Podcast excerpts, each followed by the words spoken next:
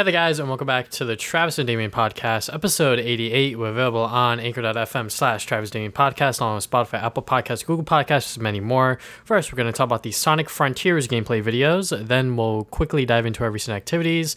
Then, we're going to talk about our general gaming news, such as PlayStation Plus slash the State of Play and Marvel slash Star Wars news.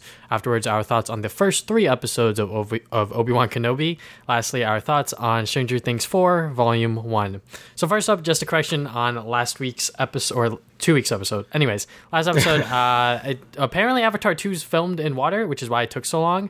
Um, I think that, that that's fucking crazy. I mean, like, obviously, you know, there's going to be CG and shit like that, but I think the fact that the movie is filmed in water and a lot of the movie is filmed underwater is going to be kind of cool to see so i think that that's going to be a big thing uh, but yeah i guess that, that was just some misinformation that i heard and damien also heard about Yeah, you know, I mean, I, I cg didn't even, I didn't even know. I didn't know it was gonna be filmed all in water. That, that's probably why it took so fucking long. So, yeah um, definitely you know whoever commented on the youtube video thanks for letting me know because i definitely did some research and was like wait what the fuck um, but yeah that's just something that i wanted to quickly bring up so uh, Sonic Frontiers, uh, we Yeah. got some actual gameplay footage of it, and I think that this is something that people have wanted for a very, very long time, just because it was announced at the end of last year or something like Yeah. that. So people were very obviously excited for it and wanted to see what this Sonic open world game would actually be.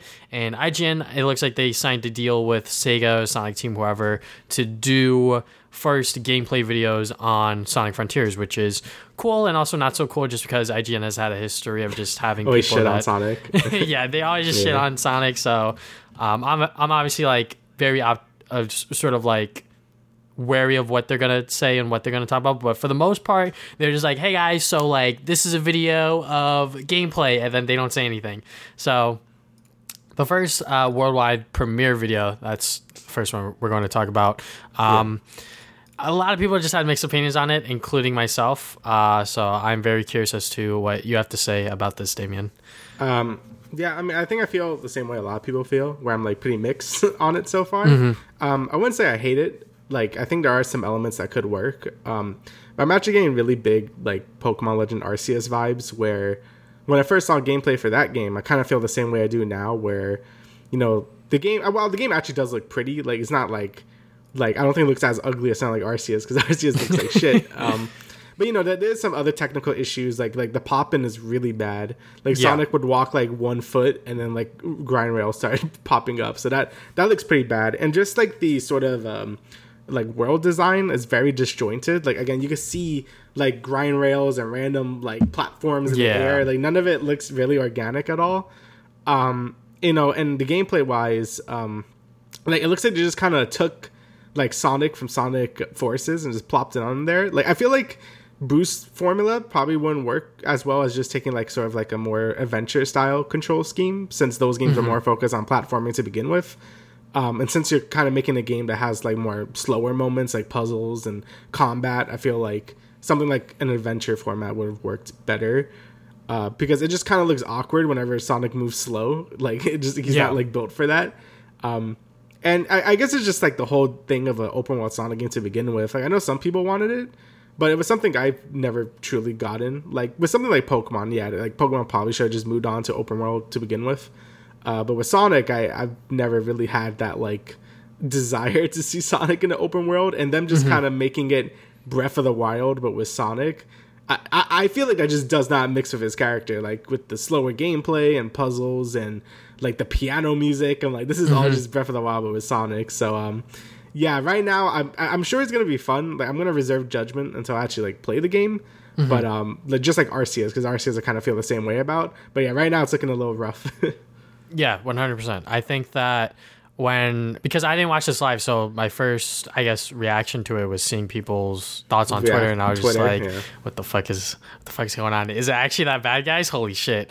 Uh, so when I finally watched the first I guess seven minutes of gameplay that we have seen, yeah, it definitely looks very strange. I think that one thing that I really took away from this gameplay video that I'm now watching for like the third or fourth time is that like the game itself looks like something that a fan could have made. Yeah, Like yeah. that's my biggest Yeah. thing is that like we've seen fan creations of people make their own open world Sonic games and this is sort of like what it looks like and that that sucks because this is Sonic Team. This is Sega that we're talking about here and you know, the pop in was something that I 100% noticed immediately, especially after they did like the transition and like he started doing like some sort of like obstacle or whatever. And I was like, what the hell? Like, why did that just like pop in randomly?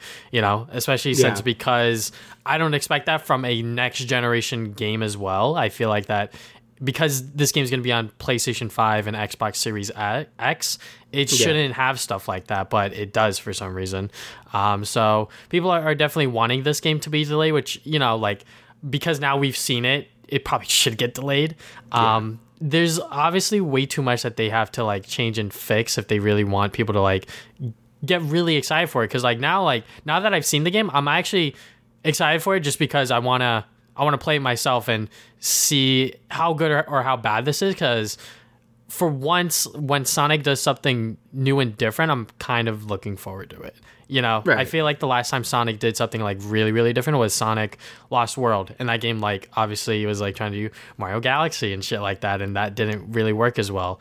But I don't know. This gameplay vi- video, because of the music, especially, like, I feel like when you play Sonic games, the one thing that a lot of people notice is like the upbeat music or like, Yeah. you know, the sort of, the sort of uh, music that'll tie into whichever area that they're in because they're going for this like Breath of the Wild sort of like environment aspect music it doesn't really fit sonic that well and i think that that's like the biggest thing is that like when you're watching this video it's like very quiet like nothing's really happening and i'm like huh i'm not sure if i really like that especially since because like you said earlier it's not something that sonic's really familiar with. Um and like the lack of a hud as well i feel like like it looks cool but like from like a gameplay perspective and for like me personally i feel like that there should be you know something going on there with like a ring counter a health bar something like that because you know i'm just like very confused as to like what's going on and like how like controls work and everything like that which like we'll probably know by the end of this ign coverage but as of right now it's sort of like confusing as to what's going on on screen like how does this work how does that happen except this and that Yeah, I mean, I think there is going to be a HUD. I think to just hide it for like the gameplay reveal. Mm-hmm. Um, I, I mean, I agree with you. Where like you know, I'm I'm all down for game franchises like evolving or like being different from like past games. You know, Breath of the Wild, Pokemon, but I feel like it kind of has to fit. Yes. what like the game, what the character is. Like I feel like soft piano music in Breath of the Wild, like open world, doesn't really fit Sonic as a character. At least to me. Like Mm-hmm. uh, I mean, if they wanted to do open world Sonic game, it probably should have been something more like Mario Odyssey, where you have like more bigger levels and you could like collect a bunch of things, and it's still like cartoony looking and stuff. Like I think I would have preferred something like that over like Yeah. a Breath of the Wild type deal. Because when I think of that, I'm thinking of a slower character, more exploration stuff, and Sonic is more about just going fast, right? So yeah um, I had another point. yeah. I, I mean like imagine if like we had like sonic colors like the planets right? But that was like an open world game. Th- i think Right. that that would have suited it a lot more. And one thing that you said earlier as well was just seeing like the different obstacles just like randomly just like in the air scattered throughout the world. I'm like yeah that definitely does look weird. And it doesn't look organic because like when you think of like breath of the wild obviously it's like when stuff like that is in the world it's very organic. Like it, it meshes with the aesthetic of the world meanwhile here it's like you have grind rails you have sonic bumpers and shit like that it's like what the hell's going on Um, it looks like a lot of automation too. Like, there's not like a lot of like. I mean, that's kind of my problem with uh, Forces, where I felt like a lot of the levels were straight up just either press boost or like you just go through a bunch of speed paths and like grind rails and you're fine. Um, you know, I feel like Unleash and Generations did that a little. Obviously, it was still like boost to win because that's just you know the boost Yeah. gameplay. But I felt that it was a lot more control over Sonic than like Forces, and this is looking like a lot more automation with just a bunch of grind rails and like you could climb up surfaces and stuff. Um, it just looks like not really playing with like I guess like momentum or whatever. Just like oh, let's just make Sonic go. so um, yeah, not really like you know looking forward to that. But um, yeah, I, I, again, I just it all just boils down to where I, I don't know if Sonic fits in like a in a game like this. Um, and you know, they said this is the direction they wanted Sonic going forward, like this sort of like I guess open world direction. But um, I'm just not really, I'm not really seeing it. Again, I'm sure, I'm sure it's gonna be fun. Like once I, I'm gonna give it a chance because that's what I said about Arceus, and I ended up really, really liking that game. So I'm gonna wait until I actually like play the game for myself and see my, how I think about it. Since Sonic games are so like volatile in terms of like um, opinion and stuff. Yeah. Um, so yeah, I guess I'm just gonna have to wait until I actually play it. Um, I guess we could like talk a bit about the combat as well. Um, yeah, I mean, like, just one last thing on the first IGN video. When you messed up that puzzle, I was yeah, like, yeah, what? yeah. What is going on? You guys didn't cut that out? it was like um, I saw on Twitter. It's like 99% of people can't solve this. it shows that it's really funny. Um, but yeah, um, I, I, yeah, I don't know. I, I still don't know how I feel about like slower paced puzzles like that in a Sonic game. That's really weird. I feel like they should focus more on platforming challenges and like I guess combat challenges as well. Like puzzles in a Sonic game are just like kind of weird. Like I know that like there, there were some in older games, but I don't know. I feel like this one's like oh, this is just a Breath of the Wild puzzle. I don't know. I, it doesn't vibe with me in, in a game like this. But yeah, you know, the, the uh, combat was revealed today. I just Yeah. happened to like see it like at 11:59. I was like, "Oh shit, I have I had the uh, tab open, but I was like, "Oh, what the hell's going on in my like, you know, fucking Firefox?" Oh, the uh, premiere's happening. So, the combat, it looks uh different as well. Uh Sonic doing a bunch of kicks and shit. That was very know- very off. That the homing attack is just straight up uh, Shadow's homing attack in 06. Remember when he, he Yeah, homing yeah, attack yeah. into a combo? Yeah, it's basically just that. so I'm like, oh, okay. um, I mean, I think I prefer. I mean, Sonic games, you know, don't really have a lot of combat to begin with. It's more Mm-hmm. just homing attacks just to keep the momentum up because you know the game is about speed and stuff. Like slowing down to do combat isn't what Sonic does. I mean, that's like you know. Werehog did it. No one really liked Werehog because it's like really slow. And Sonic Boom did it, I think, too, and no one liked that either because you know it doesn't feel like Sonic. Um, I feel like this is the first combat system in a Sonic game that kind of at, at least looks a little fast. At least it uses Sonic's like speedster like nature to make a move set. Like you know he has his little tornado thing. He could do. He has like like fast combos and like he could do like this weird like backflip into another homing attack thing. I don't know what's going on. And like these fast like kick like Sonic Wind stuff. Um, Mm-hmm. like it looks like fun, but I, I you know I hope it's not like a main focus of the game because if I, I mean I'm sure that's not all Sonic could do, but if that's all Sonic could do, then you know it's gonna get boring really fast. Um, you know these games are more reliant on their level design and platforming because that's you know the platformers. Um, you know platformers that have like combat systems are usually pretty dull. Uh, which is again why people didn't like the Werehog that much. So I'm hoping they learn their lesson, and keep combat encounters like pretty scarce, or, or just use it as like stage hazards more than like dedicated combat encounters. Because yeah, like Sonic isn't like Dante, like he's not getting for like DMC shit. So um yeah, but for the most part, it looks fine. It looks like a good, I guess, evolution to what I guess a Sonic combat system should be as regular Sonic. But yeah, it looks alright.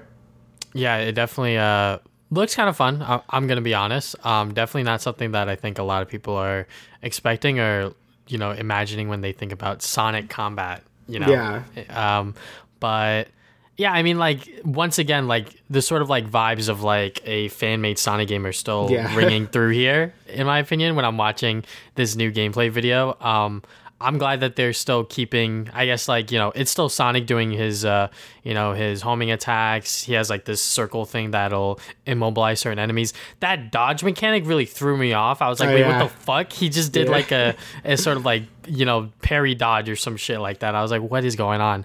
Um, but yeah, I mean, I'm sure that it is fun. Is it something that I sort of see Sonic doing? Not necessarily, but if it can work, it can work, sort of thing, you know. And obviously, because this is all just gameplay videos, we're just seeing it for our eyes, and until we actually get our hands on it, we don't really know. I really like the Shadow of the Colossus boss fight, Yeah. uh, just because it still shows that like with each, I guess like hand that he lost, it was getting harder to climb up it. Yeah. So yeah, I mean, I'm I'm 100% down for boss fights like this. I feel like Sonic boss fights aren't a huge sort of like major focus. I would say, like, um, you know, they are definitely like iconic moments, uh, sort of like with chaos at the end of of SA one, SA two, etc., etc. You know, the boss fights at the end of every single Sonic game are sort of recognizable, and that's sort of like what people remember the most about those games. But I feel like the boss fights themselves, when you actually play them, they're not like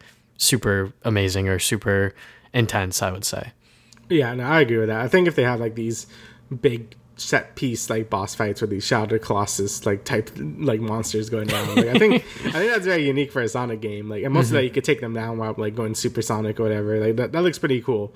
Um, and yeah, like you said, I like how it got harder as like the phases went on with each arm going down. Like has shoots a bunch of more projectiles. That that, that actually looks pretty fun. Um, I, I don't know how the like you know. I think it all goes down to just how the open world is really designed. Um, you know, the combat looks pretty fun, but if they actually too much of it, it's probably not gonna be too fun. And I guess that just relies on how like the open world is just designed. If there's like a bunch of like a nice variety of activities to do from like combat or exploration. If there's traditional stages anywhere, which I heard there was supposed to be traditional stages, like like that would be like main story missions. You would just do like a normal like like boost stage basically. That's why I've been hearing a lot. I don't know if that's true or not. Um, and this is sort of just like the hub world to get you around. Um, and apparently there's supposed to be more than one open world. Like this is like the, the first one being the grassy area. Yeah. Um, but yeah, I guess it all just depends on like how all this stuff flows together well, and if it feels too much like busy work, right? Because the problem with a lot of open world games is you know a lot of it does feel like busy work. Like I don't mind it because I'm a weirdo and I like doing stuff like that. You know, like I died like 100 percent in Horizon Forbidden West and Pokemon Arceus, so like I'm kind of weird. Um, but not everyone's into that, you know. Like I'm sure, and especially people that are like are Sonic fans, right? Like I'm sure, like Yeah. now a lot of them have played open world games. So if this game is just like, oh, climb Ubisoft towers and collect a bunch of bullshit that probably doesn't matter, then that's probably not gonna like drive a lot of people, and it might just feel like it's um, artificially lengthening the game. Since Sonic games are notoriously pretty short, like to complete. So Yeah. um, hopefully they could keep things interesting for like a pretty okay amount of time, and you know the activities are just fun to do. But you know, Sega has a lot. You know, they had to show more. Oh, I can't remember what I was gonna say earlier. Um, I, I, I feel, honestly feel like reve- like revealing the game in such a like a raw state probably wasn't the best. I feel like they probably should just like I feel like they probably should have just done like sort of an overview trailer. Like here's like like they maybe they open up that trailer with like here's some story beats like what's happening because we still don't know what the hell is happening. So Yeah. like they maybe show like some story hooks to get you interested in what's going on um, to do like quick, almost like the teaser we saw before all these trailers. You know, to show like some combat, to explain how the gameplay loop is supposed to be. Like, I, we need some more explanation because seeing like this raw gameplay just looks boring, right? And like empty Yeah. and weird. so, um, I honestly feel they should have led with something like that instead of just going like, okay, here's raw gameplay. Like, it's cool. Like, you know, I like it when companies do show raw gameplay, but people are just confused because they don't know what the hell's going on. So, yeah. Yeah, I think raw gameplay works when it's a game or a sequel that people are already familiar with. yeah, yeah. yeah. Like if we got like raw gameplay of Spider-Man 2, shit, man, like I'm fucking in, you know. If they just be showing new mechanics that without explaining, like we'll know it's new. Uh, but this is something completely different for the Sonic franchise and something completely new that, you know, fans have never seen before. So we're just looking at it and we're like, all right, so I guess I guess that's a thing. Kind Yeah.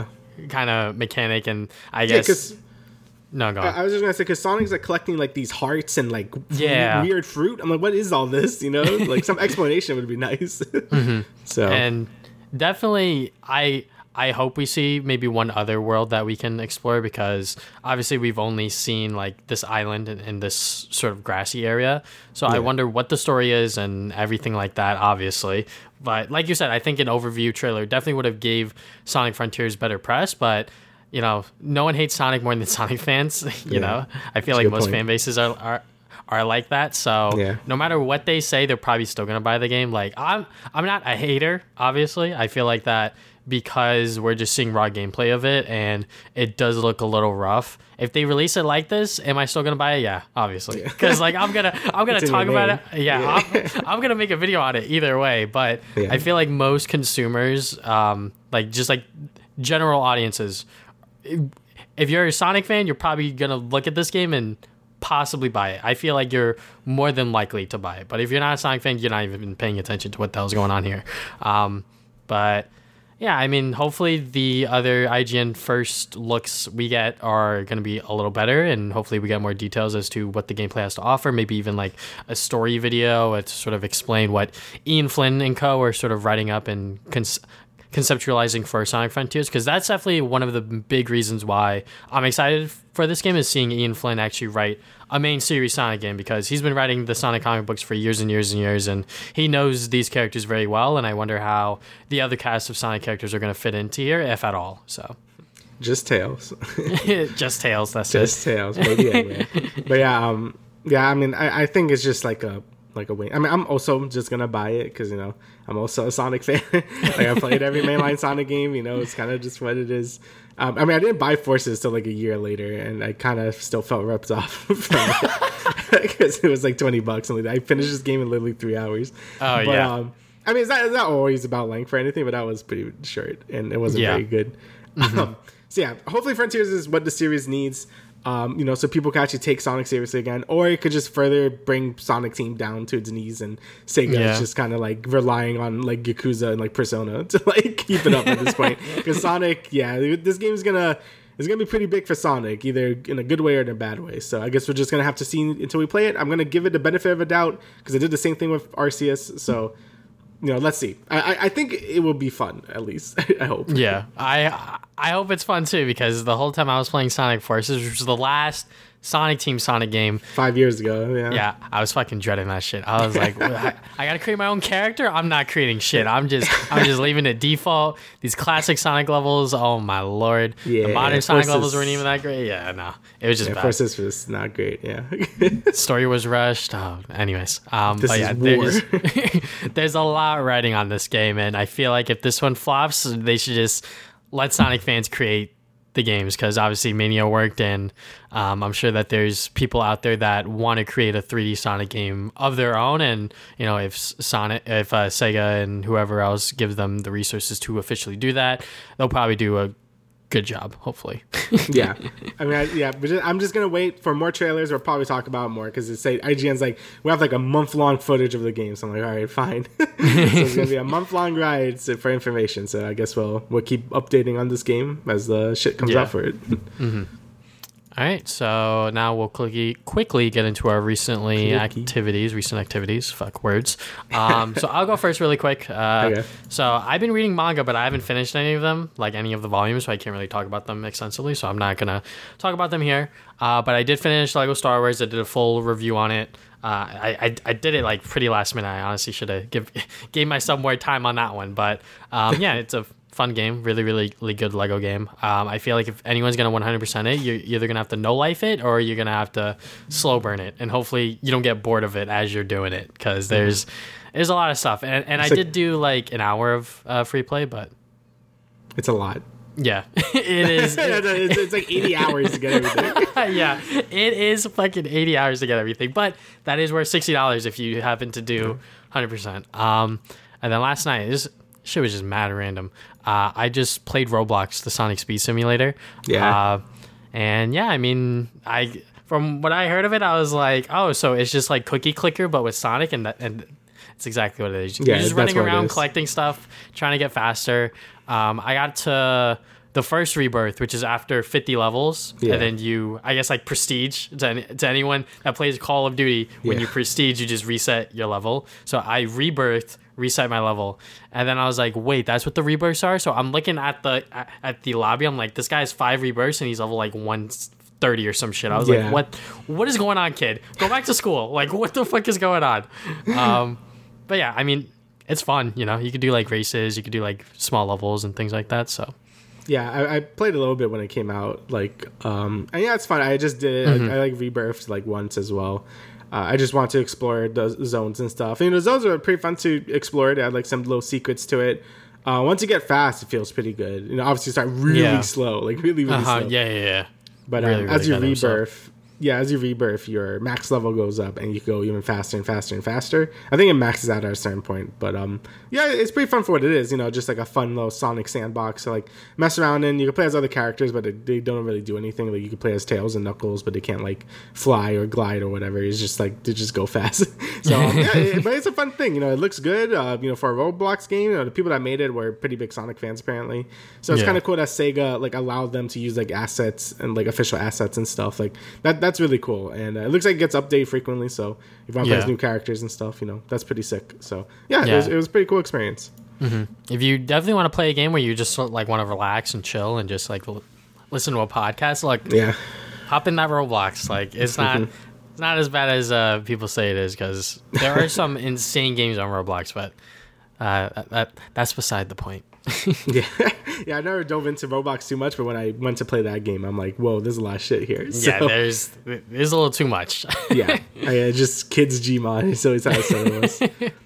All right, so um, yeah, so yesterday or yesterday, what the hell? No, last podcast I I talked about Spyro One, and I was going to go through the other ones, and I did. Uh, I plotted all of them because they're really easy. I mean, they're not really long games to begin with. Like three was the longest one, which was like seven hours if you want to percent it. Um, I guess that sounds long to some people, but you know, I play like a hundred hour JRPG, so that's like is a cakewalk. but anyway, um, yeah, Spyro Two is really really good. Uh, I think it took everything from Spyro One, you know, and just made it better, like how most sequels work. Um, the game, you know, I was kind of scared that would have too much variety in it because I talk about a lot in this podcast. So I'm not like the biggest fan of like when games have too much variety, and especially like those early '90s to early two, or I'm sorry, late '90s to early 2000s platformers always have like too much of that shit. Uh, but Spyro 2, I think kept it good. You know, they have like these little challenges that you get your you know equivalent to power stars, which are like these orbs. Um, and these challenges are, you know, most of the time you just ask Spyro, but sometimes you do like a little mini game or like you do some other thing. And I, I think it's fun most of the time. Like, I think it's in small doses. It's a good time. Level design is great. Um, I still don't like the flying stages. I, I, don't, I don't like the flying stages like at all. I know people like them. I, I just don't. Uh, but yeah, Spyro 2 is great. I think like it kept all the great level design from the first game, but uh, spiced it up with more variety, which I actually did think the first game needed. The first game was pretty, like, it was great. Like I really liked the levels and stuff, but it, it did actually feel like it needed a little bit something different because it did felt kind of samey towards the end. And I think Spyro 2 added enough spice to it to make it like a really enjoyable experience. Um, Spyro 3 did add way too much variety. so, um, yeah, this is kind of what I was afraid of. Um, I actually thought the other characters would be my issue, but they're not really. Like, there's like four other characters or like five other characters by Spyro. You have like a kangaroo, a penguin, a yeti, and uh, like a, a monkey, and he like shoots guns. And Sparx, you can play as him as well. And they, they mostly play fine. Like there's just more like just platforming or flying and stuff. Like actually weren't too bad to like play as those characters. I didn't mind it. But the real issue is like all the different like mini games and shit that Spyro has to do. Like you could like skateboard, like ride submarines, and like do a bunch of other bullshit that doesn't fit the character. I'm like, why am I doing this? Uh, yeah, I really didn't enjoy those like at all, and it got really annoying by the end. And I was just like, please let this be done. I, the levels were still really good. Like when you're just platforming and playing as the other characters, I enjoyed it as much as I did with Spyro 2. But a lot of those other mini games were kind of annoying. Not gonna lie. Um, and it felt a little more of a chore to like 100% it. But I, I did end up enjoying it. At you know, I still enjoy the game, but I think I like Spyro 2 and 1 more than 3. And that was kind of what I expected to begin with. I mean, that's how I feel about um freaking Sly 3, but Sly not as much as Sly 3. Uh, like Sly 3 is better than Spyro 3 is what I'm trying to say. But Sly 3 always has that issue where it has like a little too much stuff going on. Um, same thing with uh, Crash 3. Crash 3 also has way too much shit going on. I don't know what's up with like the platformers with 3 and they had like add a bunch of shit. It's kind of why I like Ratchet so much because Ratchet is pretty consistent with what it wants to be. Uh, Jak, yeah, no, Jak has a lot of shit too, but whatever. Like, you know what I mean? There's a lot of variety. Uh, but yeah, it's still good. I highly recommend the series. I've done it now to make a Spyro 4. I'm ready for it, so we'll see. Yeah. Um, Um, the third Spyro game in the Reunited trilogy was done by Sanzaru Games, I believe. They did, so- but they, they did the um, I they did all the characters like Yeah. they split the development. So Toys for Bob did all the main gameplay and mini game stuff, and Sanzaru I think did all the other characters and stuff, and they did a good job. I think they they made all the characters feel really good. I never I never had an issue with any of the other characters. So I think for what they did, like their part in it was was pretty good. I think so. It's just the game, you know, like Sonic made it like that. So blame sorry Sonic, but you know it's kind of a lot. Um, Oh yeah. Uh, okay. Before I talk about Chip and Dale, because I, I watched that too. Um, I, I I wasn't playing Monster Hunter Rise because the new expansion is coming out at the end of the month, which I forgot about, and I'm like pretty far behind of what I should be doing in that game. Since I, I beated the I beated the game uh, when it came out, but the game was kind of like rushed to come out, so there was like a lot of things not in the game yet. So I kind of just put it you know to the side and other games came out and I kind of forgot about it. So now I'm going back doing all the post like launch content and it's really good. You know I, I love it. It, it. That's a great podcast game too. Um, so I've been catching up a lot of podcasts that I've been falling behind with and it's a good time and I can't wait for the expansion. All right, so now the the Chip and Dale movie. Did you watch this? no, I didn't watch it. I you there yet? Okay, so I'm gonna say is I actually like really enjoyed it. Um, Oh, it- fuck. it's like a really big shit post and like it doesn't take itself seriously like at all uh but it's great. Like i, I found myself laughing like quite a lot. It, there's a lot of stupid jokes and stuff but i i was laughing. Um like it- it's basically roger rabbit but not as good. And that's fine. I, I feel like nothing Yeah. attempted to be roger rabbit ever since that movie came out.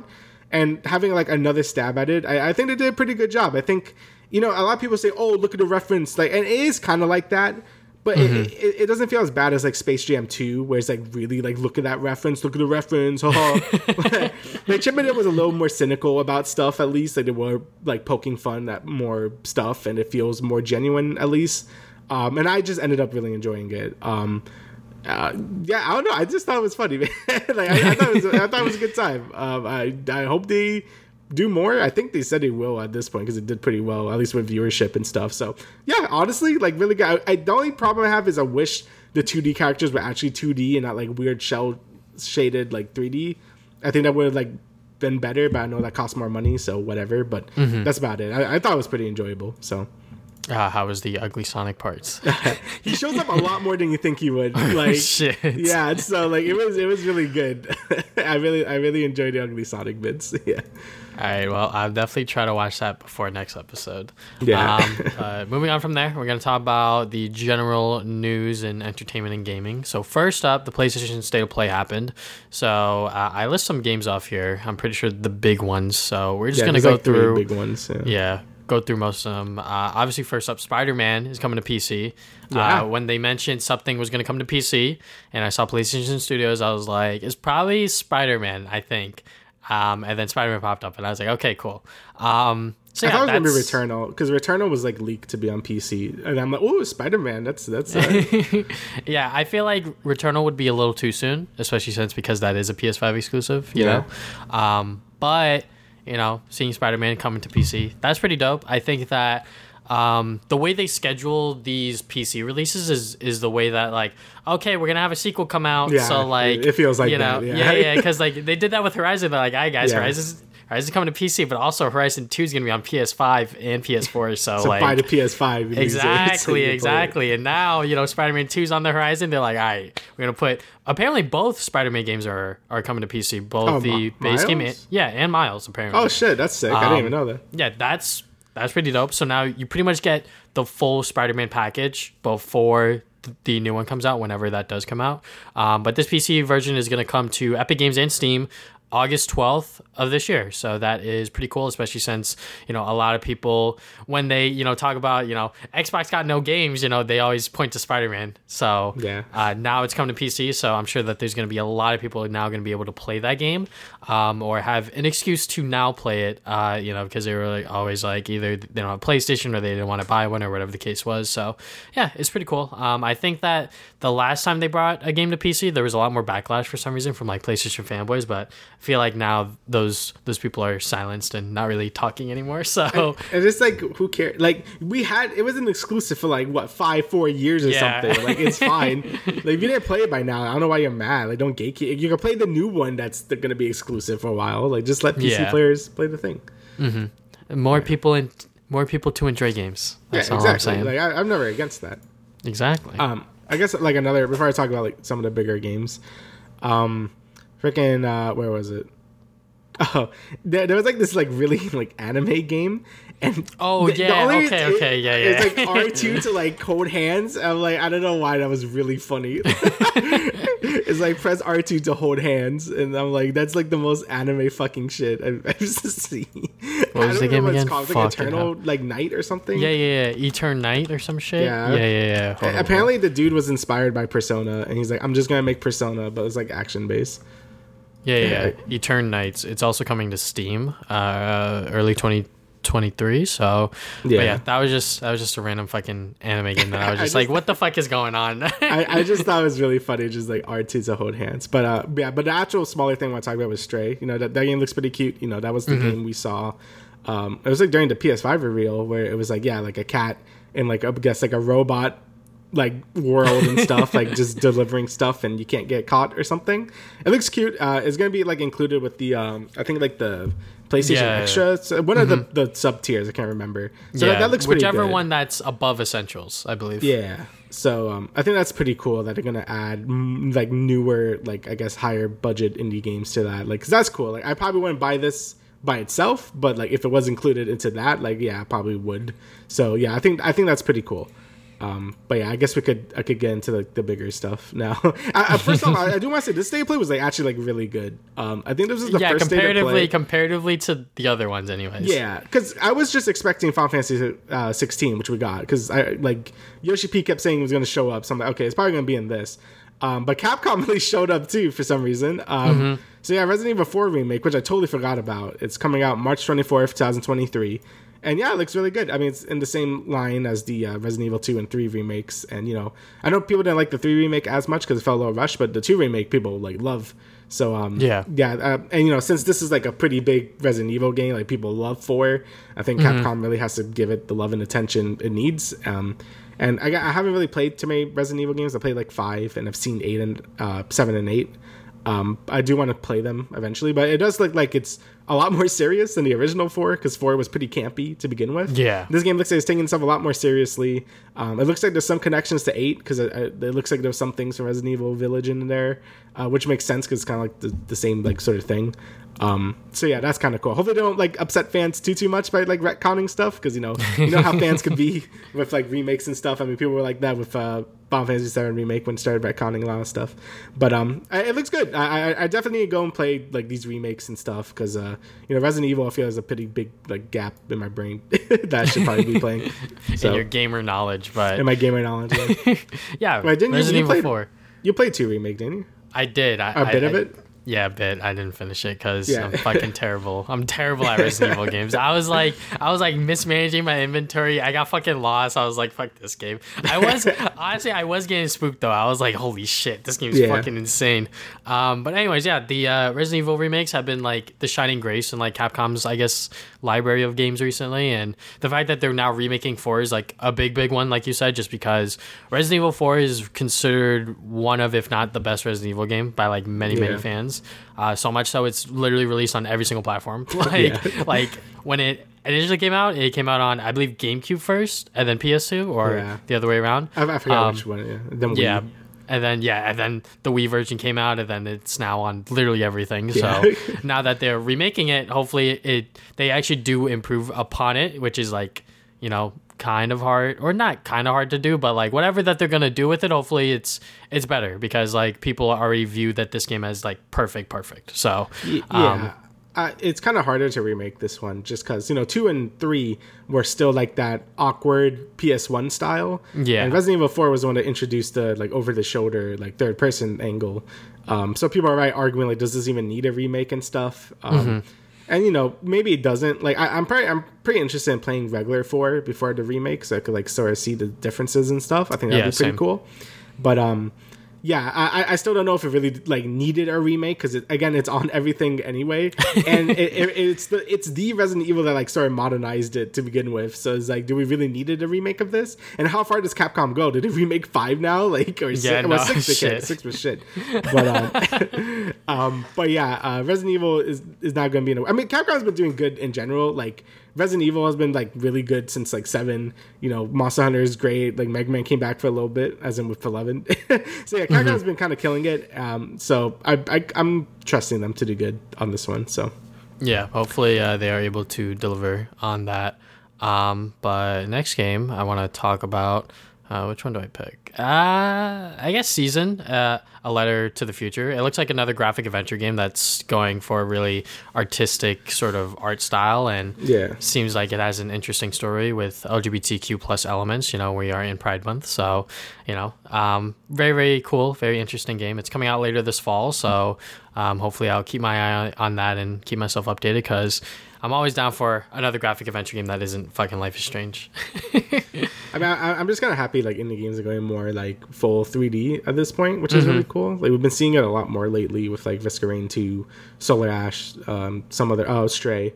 Like yeah, like it's really cool to see like these indie companies really step into 3D and stuff. Um, because you know, I, I love Pixar. Like Pixar, it's great, but we, we had like a whole basically like a whole decade of indie games like that. So it's pretty nice to see them stepping into 3D and stuff and seeing what they could really do. So yeah, that it, it looks like it could be pretty cool. Uh, I'll keep an eye on it. I mean, I also love Life is Strange, but it hasn't really been too many like other games like it. So, so yeah. Um, and I guess uh, yeah. Before I get into the other two big ones, uh, the Callisto Protocol.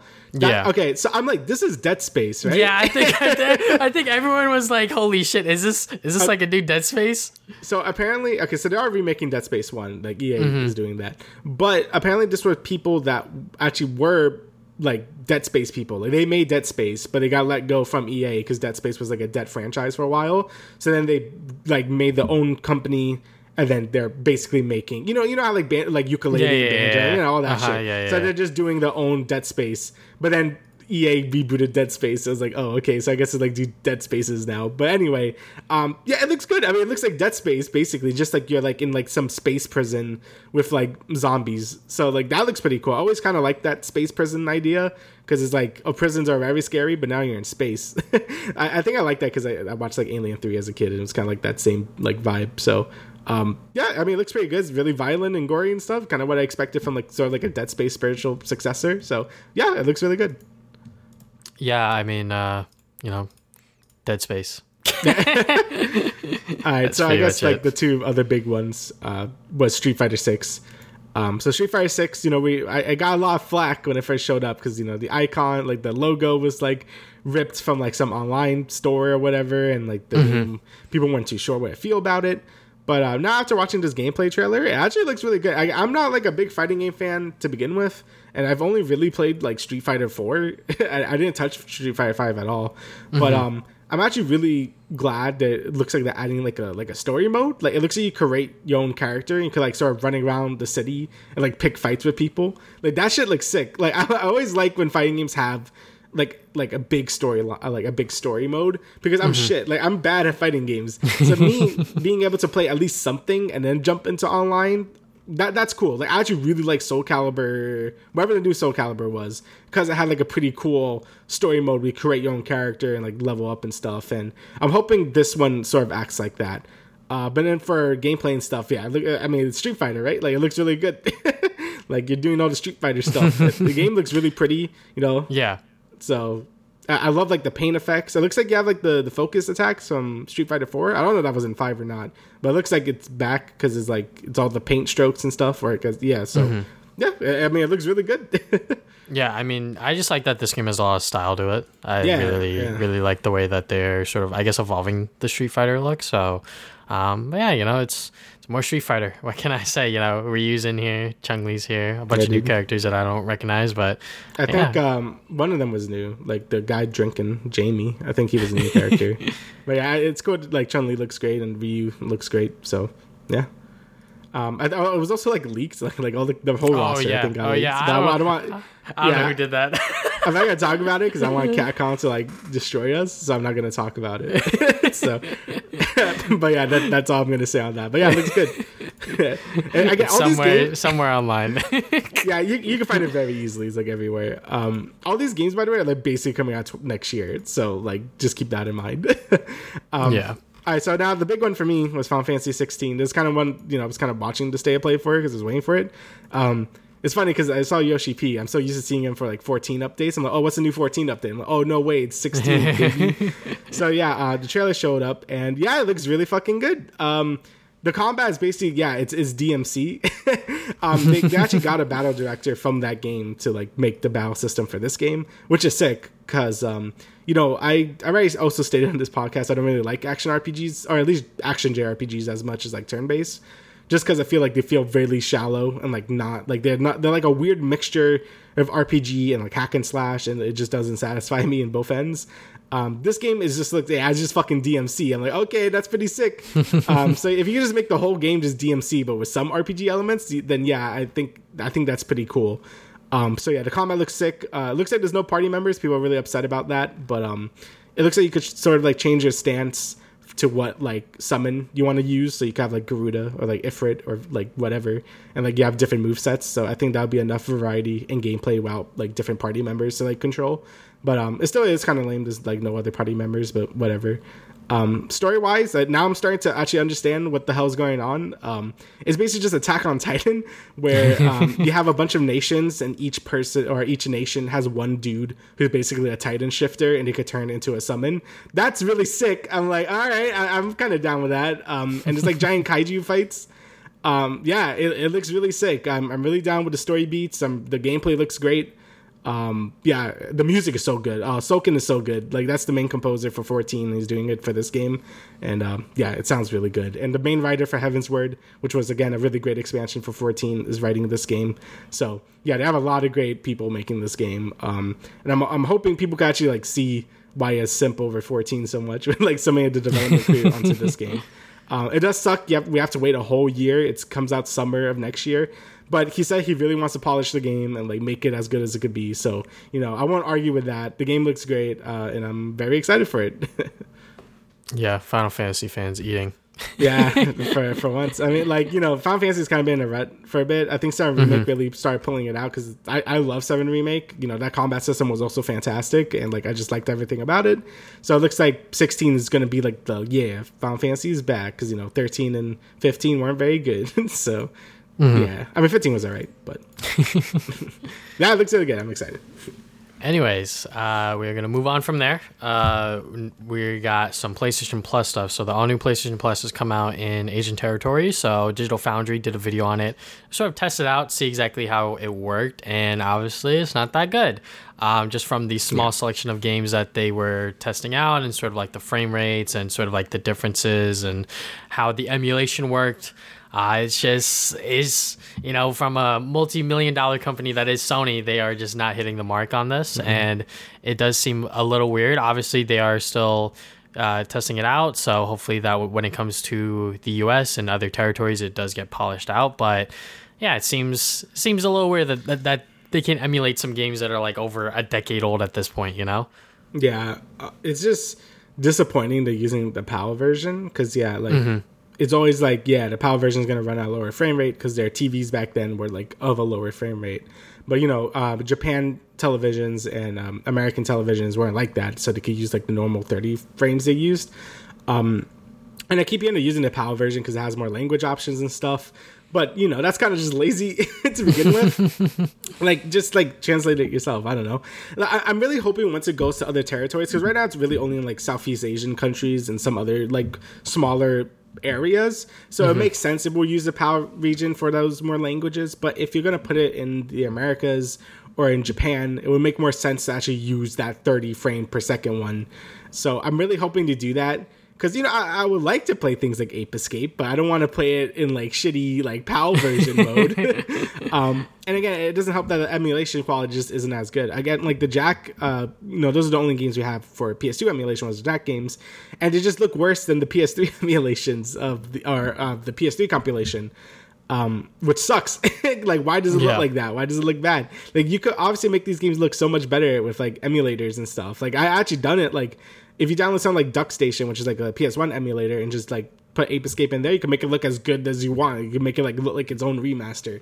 So I don't know why Sony can't like hire one of these people, hire this man, like please. like it really shouldn't be that hard. And if you want people to buy into your service, you should make it good. And I feel like even like the lack of games we're getting is crazy. Yes. Like there's like only like like like 12 or something like classic games in there. Like it's pretty like bad. Like I was mm-hmm. expecting mm-hmm. at least like 50 or something. But yeah. yeah, right now the service really isn't looking so hot. Um, I'm definitely not going to be subscribing to like the highest tier. I probably just stick to wherever the lowest tier was or like one above. But yeah, that yeah, right now it's not looking great. Like that that Digital Foundry video was very good to like sort of explain all the things wrong with it and how the emulation quality is just like not up to snuff even compared to like the nintendo like the nintendo one the switch one which is crazy so yeah it really isn't looking so great right now yeah especially sucks because like we've talked about this topic so many times at this point where it's like PlayStation has such this large library of games, and it's like it's all going to depend on what games they decide to put on the service. And it's like all right, we picked like 10. It's like, what? what are you guys doing? Um, so, and like the fact that, that the emulation itself is not that great either is not entirely surprising from my perspective because I'm just like Sony has been really fumbling the bag lately. They've been really complacent ever since like I feel like 2016, 2017, whenever that E3 was where they like showed a bunch of games like the uh like before that E3 I think they showed The Last of Us 2 for like their PlayStation event and yeah. then during that E3 they showed like uh, God of War, Spider Man, um, Detroit Become Human, and like a yeah. bunch of other games. So like ever since then, I feel like like that they've just been like complacent and just been like. falling off, if you will. So um, I, I, just feel like in terms of like I mean it's kind of how I feel about Nintendo too. Like you know the games have been really good. Like all the, yeah. the Sony first party games and Nintendo first party games have been killing it. Especially Nintendo. Nintendo's been killing it. But you know like their marketing and like PR places and like their general management has been like really bad lately. I guess because they feel like they're on top. Like you know Sony's doing really well, Nintendo's doing really well. So I feel like they're just kind of like bullying like everything else and like not putting a lot of effort into stuff and it's it's really annoying because I want you know this should be better, but there's no real competition for them right now because Microsoft is like doing all these cool things because they're like in the bottom, right? That's yeah. why they have all the the backwards compatibility stuff and things run well because you know they're they're losing, so they have to get people back on their side, and Sony and Nintendo don't really have to do that, which is annoying, but whatever. yeah, and apparently when the uh, service first went up, there was some sort of like error or like some glitch with like yeah. uh, upgrading it. So users would upgrade, and instead of at a discount, they were playing they were paying the full price. So that was obviously like something that Sony obviously got bombarded with because when you say that it's at a discount when you upgrade, it's like whoa, why am I or why am I why am I paying the full price all of a sudden? Um, and this is still not clear from like one my, my own research and sort of my own like findings, I guess. So people that stacked PlayStation Now, uh, that was the sixty dollar uh, uh, subscription at at the time uh, before it is now converted to the PlayStation Plus Premium, which is the highest tier. Uh, so that was sixty dollars a year, and people were like stacking it uh, before it got converted to the double amount that it is now. Um, so you might have to pay the full differential between yeah. um, to get that PlayStation Plus Premium now. So like for example, if you stacked until 2023 is like my example, you have to pay the full amount for that full decade, which is like kind of crazy. But at the same right. time, it's like how would you get around that? Like how would Sony think of a solution to like sort of offer a like discount upgrade, you know, during like its launch period? Sort of thing yeah. without having to be like it's either full or nothing kind of thing. Like especially since because like users will differentiate for like how long their playstation plus subscription lasts kind of thing as well. Yeah right. so yeah it does does seem a bit funny though. Yeah it's like just let them do it. Like i don't really understand why you gotta be so petty about it. Like yeah it's, it's like zero zero point one percent of the like like player base was able to like cheat the system like that. Like just let them do it. I feel like them doing this like gives them even more bad PR and more people like like just like stop being an asshole. just let, let them do it. Like it's only gonna be a thing that happens again to like a small percentage of like people. And like you said, like I don't like they just have not been clear about how any of the upgrading like shit's gonna work or like how you upgrade to tiers and stuff and how the whole transition will go down. Like yeah. we just don't really know anything about it. Like this whole system feels very half baked and rushed for like no reason. Like I feel like they mm-hmm. didn't have to rush this out, but I guess they really wanted like a sort of like competitor for Game Pass. But Game Pass is just like it's just way better than whatever this is. so yeah, not not great. Like Sony has really been like not doing great in terms of like the whole systems and stuff. And this is like yeah, it really did not convince me to like at all to like subscribe to like their stuff. so yeah. Yeah. And they also released a chart which is at the bottom of like this Verge article where it shows like what a certain voucher will equivalent to. So for example, if you have a 12 month PlayStation Now voucher, that'll convert to a uh, a 183 days of PlayStation Plus Premium. Um so yeah, uh, does seem a little interesting that they're just cutting the days off like that for some yeah. reason.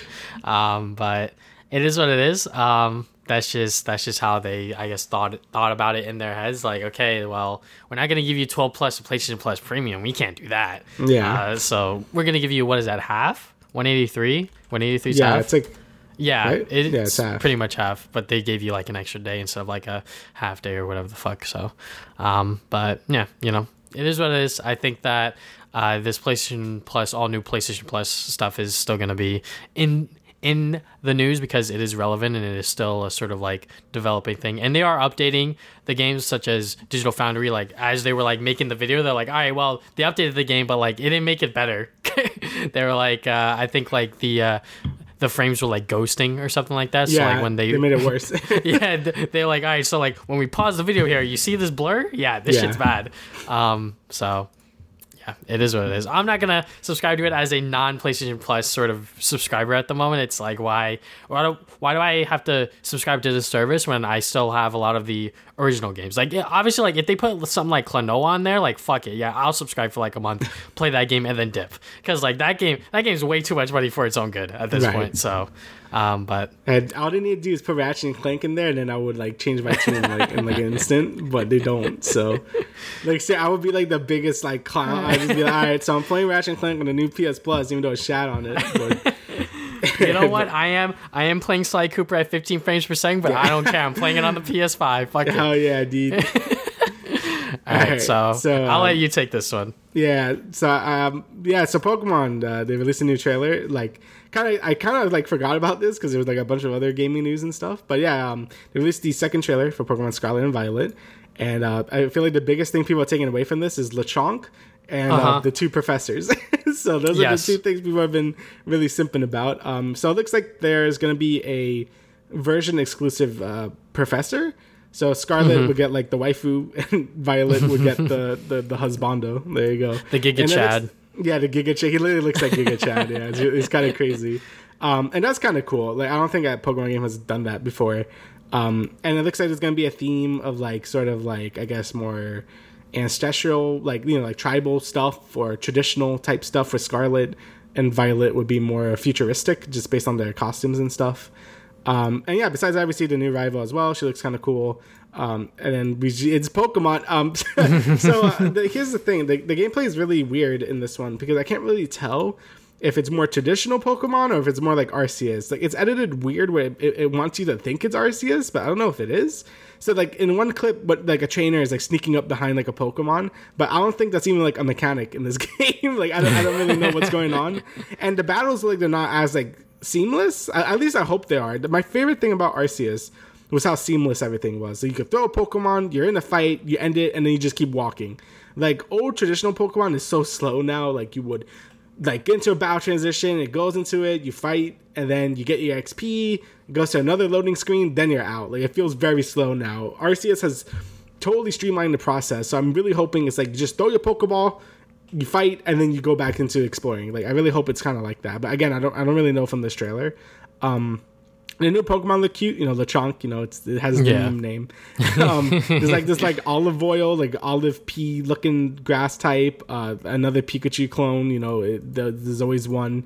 Uh, graphically, I mean, it looks fine. I mean, it looks a lot better than Arceus graphically, but still not like the best looking Switch game ever. I mean, like you know, th- it's kind of what you expect at this point. Pokemon is always going to look a little worse for some fucking reason, even though it's one of the biggest like media franchises ever. But it, it does look a little better. I, I like how colorful it is. You know, it looks it looks it looks all right. Like I think graphically, it's fine. Um, not as ugly as Arceus, but we're gonna see if it actually plays better than Arceus, which I still don't know yet. Um, and then we have the two legendaries. You know, they look cool. Uh, you got like the two lizard people. I, I kind of like the Scarlet one more than the Violet one, but um, it just depends on what version of exclusives there are, and like that's usually how I determine what version I get. Uh, but yeah, it looks good. Come out November eighteenth. Um, there was another point I wanted to do, and I forgot. oh, oh, um, the game. Uh, th- this was some news. They did it in like a separate like blog post type deal. Uh, the is supposed to be full on like multiplayer. Like I think you just play the whole game multiplayer. Like it was kind of a big thing in this trailer. to show like four trainers like exploring at once. So basically, you just play the game with friends and like explore the different like region or you know regions of this region, I guess. So that's really cool. And the game also says it's supposed to be like truly open world. Like you don't have to follow the main story. You can sort of do whatever you want. Maybe you could do things out of order. So like that. Oh, but Oh shit. but there you go. My, my webcam went off for a second. um, I don't know what that was about. Uh, but anyway, uh, I lost my train of thought. No, but okay. Anyway, you can do anything in any order and stuff. So that, I know that was something a lot of, like people wanted from Pokemon for a very long time. Arceus kind of did that, where you could don't you don't really have to do the main story right away. You could capture Pokemon or do a bunch of other stuff be, before doing the main story. Uh, but it looks like this game's sort of taking that a step further. So that that seems pretty cool. Um, but yeah, I'm liking what I'm seeing. Is Pokemon hopefully it takes more lessons from Arceus than it doesn't. And yeah, it, it just looks like a good time. Yeah, I mean it is it is a new generation of Pokemon, which is kind of cool. Um, I remember the hype people were having when they initially showed the three stars, and now we got Lechonk and the different uh, professors. So, Yep. you know, more things, more things for people to meme and make fan art of, which I love on my timeline. Yep. Um, but yeah, uh, if this one is really, really good and people are really, really praising it, maybe I'll actually pick this one up. I mean, I was supposed to pick up Legends Arceus, but it came out during class so i was just like fuck it i can't can't really sink my time into this one just yet. And at this point it's like if this one is going to be a legends arceus sort of style of gameplay which we don't even know yet fully uh, then i'll buy this one instead of legends arceus because it definitely looks graphically better. Um, you know pokemon games are just never gonna meet the i guess expectations or you know f- sort of show off super high fidelity graphics and i did find it weird when they did show those four trainers without sort of like explaining anything i was like what the fuck are they trying to show like Yeah, I didn't, I didn't really get it either. I thought we were just showing the customization options. Yeah, But exactly. apparently, apparently that's what's supposed to be showcasing. Oh, also one other thing. This is really like a nitpick. I still don't. I'm not like too in love with how the trainers look in this game. I, I mm-hmm. kind of like the more anime art style of like the previous like Pokemon games. Like everyone here just kind of looks like the the new me characters from the Wii Sports game, and I, I still don't know how I feel about that. You know, I've always liked how the Pokemon like in like human characters looked and it just mm-hmm. kind of look really generic. Like, I think the professors look cool, and, the, and like the rival looks pretty cool, but like all the other trainers and like NPCs, like they just look really generic, and I don't know how I feel about that. so, but yeah, I, I that, that's more of a nitpick. Like some people like it, some people won't. I, I prefer the older Pokemon art style with in terms of that, but you know whatever. yeah hopefully this uh this sort of like online component doesn't fucking lag it lag to hell oh, it is. oh, it will. oh god it's I gonna be very fun hi guys Yeah, hi Sword guys let's play some pokemon So Sword and Shield had something like this with the wild areas, and it was very laggy. So um, I'm I'm hoping it's improved, but probably not, because you know exploring with your friend, yeah, that sounds pretty sick. So yeah, why not? Um, so yeah, ho- hopefully the game is good. Uh, you know, I, I feel pretty okay. That's gonna be good. Like Sword and Shield was pretty mid, so uh, but Arceus was really good. So I, I have faith in this one. Um, I guess I'll talk about the next thing as well. yeah, yeah you get it so Destroy Humans 2 V-Pro, the guy release date, and it's coming out like really soon. I think it was like August. Hold on, let me see. I, I think it was, yeah it's August like 30th. uh yep you're Yep. correct August 30th. Uh, it looks great. I mean, I love the short. This is again series I thought would never come back. when they first revealed the one remake, I was like, "What?" and they're bringing back Destroy Humans. Um, if you don't know what this is, it's basically Alien GTA. That's basically the best way I could describe it, and it's great. I thought the first remake did a great job. Um, you know, they remade the game. Crypto felt really good to control. The, the only issue I had with it was the mission design is still very much like 2005. like it was still like escort missions and stealth missions and like all that stuff that people don't really like anymore.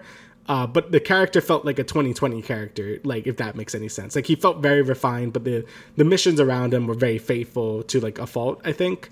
Um, I think Destroy Humans 2 in general was a very a better game to begin with, even like back in the PS2. So um, I'm like I'm hoping this one just takes Destroy Humans 2 and yeah, makes it prettier and makes it better. And it looks like that, that's exactly what they're doing. Like the game graphically looks great. Um, the it's only on next gen consoles as well, so it won't be like brought down for PS4, Xbox One, or anything. So that's really cool as well. Uh, yeah, it looks great. You know, doing all the all the Destroy Human stuff. Uh, it, it just looks really good. um, the uh co-op aspect is kind of interesting Oh yeah, the, the, the yeah, co-op was in Destroy Humans 2 to begin with as well. Um, so you could play the whole game with like another person, and it's only split screen, which is a little lame. I know that's how it was in the original game, but they could have added multiplayer at this point. Um, but yeah, yeah, split screen was a really cool thing. I remember playing that a lot when I was a kid uh, with my brother. So like having like that co-op like it like intact is really cool.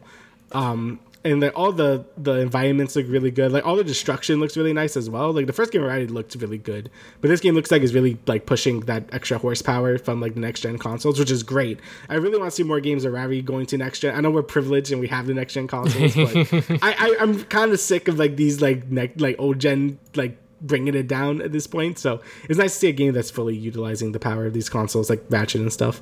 Um, but yeah, there's also like the standalone DLC that came out for Destroy Humans One, where it's like a multiplayer thing. I I have it. yeah because it was like Carnage or whatever Yeah, I, I think it's just the challenges from Destroy Humans One, but you can play with other people. I I have it because I if you pre-order Destroy Humans Two, which I did, you get it for free. so I'm like, all right, sure, I'll do that. Uh, I haven't played it yet, so I'll probably talk about it next podcast. But yeah, it looks great. Uh, yeah, I, I'm very excited for it.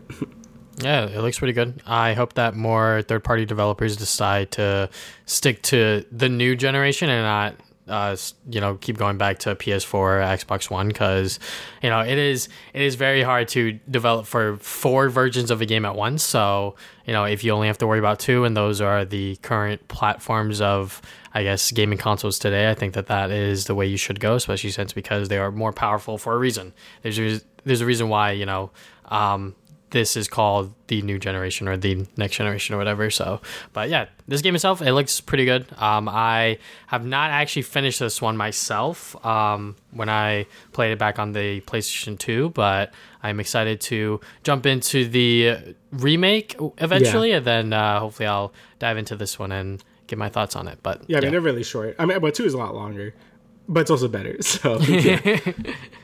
All right, so next we got some Marvel news. First, we got a trailer for Thor: Love and Thunder. Um, we actually finally get to see uh, more of this movie and I guess get a better idea of what this is about. So, um, yeah, I mean, Taika Waititi is back behind the camera once again, and we got the Guardians here. Uh, we got Thor once again, um, and it looks like that they're sort of playing more towards I guess like the comic book look of uh, Thor and stuff like that, which I can appreciate. And uh, Jane Foster sort of be- becoming Thor herself and telling that story and everything like that. You know, still taking obviously elements from the last Thor movie, which everyone loved, Ragnarok. Pretty much, I feel mm-hmm. like that it, that that is a universally loved Thor movie. Uh, you know, people will say that it is the best, but that's kind of easy to say. Uh, Christian Bale as the villain, he looks fucking menacing. I will yeah. say that. Um, he looks great. I honestly forgot that that was Christian Bale until I went on Twitter. People were like, "Oh shit, that is Christian Bale." So um, honestly, if the movie fucks up the villain, uh, it's not Christian Bale's fault, in my opinion. But that's just that's just me. I, don't think they will. Like I, again, I'm putting some trust into this. Like I mean, I already thought it was gonna be good, but watching this trailer, I'm like, yeah, it, looks really good. Um, you know, we always talk about this, but you know, it's funny how Thor went from you know probably one of my least favorite Avengers into one of my favorites just because of like Ragnarok and like his role in some of the Avengers movies. Um, and it looks like this movie kind of has that same energy to it as well. And you know, I think Jane Foster c- could hopefully shine more than she did in like the other Thor movies. Because I, I, never like really cared about his other friends in like Thor one and two. to be honest, I always just forgot about them. It wasn't until the one girl showed up again in WandaVision, right? It was one. What didn't she show up? Uh, the other girl like the the smart one. I forgot what her name was. Oh but, yeah, uh, yeah, yeah. I yeah. forget what her name was. Too, yeah, but. so her and then like now Jane Foster is back and she's like Lady Thor now. So mm-hmm. uh, hopefully the characters are just like more expanded upon and not just like kind of just there because they didn't really mm-hmm. do anything. I think like they did some things, but it wasn't like that important. So um, yeah, it's pretty, pretty cool to see her there. Uh, she's buff. she has really buff. uh, she, Natalie Portman plays her, right? I, for, I forgot. Yeah. Natalie Portman. Yep, that yeah, is her. That is so, her. yeah. so yeah, she got buff and it's pretty sick. and um, you know her costume looks really cool too. It's cool that Mjolnir is like is like all like broken and stuff, so she could like split it and stuff and like hit people mm-hmm. with the mm-hmm. shards. That's really cool. Um, but yeah, no, it just looks great. Uh, you know, like the, the humor looks like it's still there, like what we expected from Ragnarok. Uh, the visuals look great. Uh, and yeah, I'm just I'm just excited to see another Thor movie now. Uh, I mean, I, again, we both like uh, Multiverse of Madness, so I'm excited to see like another big budget Marvel movie because you know after watching so many of the shows, it's nice to see like the um, you know the the movies again. You know what I mean? so yeah, 100. percent And um, you know, this movie coming out so soon, uh, next month, uh, July That's 8th crazy. is yeah. yeah, that is kind of crazy because this is a movie that I think a lot of people were looking forward to when it was initially announced, and now that it is coming out, it's sort of not real yet. In my opinion, I'm like, holy shit! You know, we're gonna see another Thor movie in theaters very, very soon. So hopefully, it's good. Uh, very much looking forward to it. Uh, and you know, this is, I guess, like the second trailer that they've shown kind of thing and we are so close to it so yeah i i do like this idea of uh, you know marvel not showing a lot until you know the movie does start to i guess come out and stuff so um there is one thing I don't really like about is the CG fucking helmet that Jane Foster has. It's like very noticeable, yeah. but uh, that's just that's just me being a fucking uh, nitpicker. Maybe I don't know. I mean, they, never keep the helmets that long to begin with. Like yeah. you usually wear it and then you get rid of it. Like as soon as the first fight starts, it like gets destroyed. So it probably won't be there for that long. So um, I feel like they always just do that to be like, look, we're comic accurate, and then they get rid of it so you can see the actor face. So that's usually what they do. Um, Yeah. but yeah, no, it looks good. I, I forgot it was so soon. Yeah, uh, July July eighth, right? Yep. So you're gonna be talking about that one very soon. Yep, yep, yep. All right, so now we got a shit ton of Star Wars things to talk about. um, so Jedi Survivor, uh, or Star Wars Jedi Survivor. This is the sequel to um, Jedi Fallen Order. Yes, sir. Uh, yeah, always. I don't know why I always mess up that name, by the way. So, but anyway, that game was really good. Uh, you did you beat it?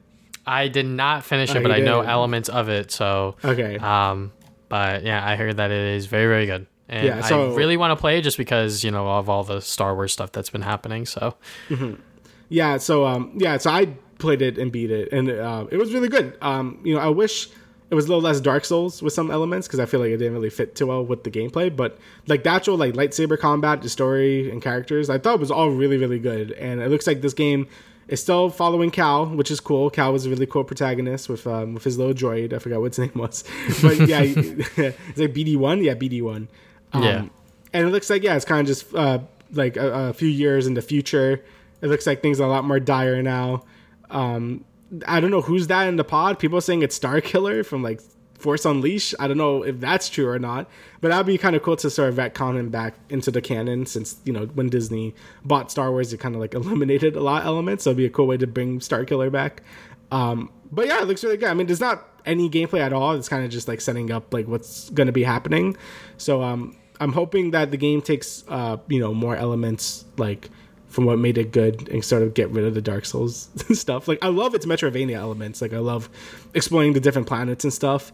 Uh, you know, for different treasures and stuff. But um, the actual like oh like there's like bonfires and then if you sleep in one like enemies respawn. Like I don't know. I feel like the Dark Souls elements didn't really like mesh with the game too well. But I, I am very excited for this game and I'm happy they're sort of keeping the same cast so we can get like a I guess like a trilogy or something. So it's gonna be pretty interesting to see Yeah. what's going on.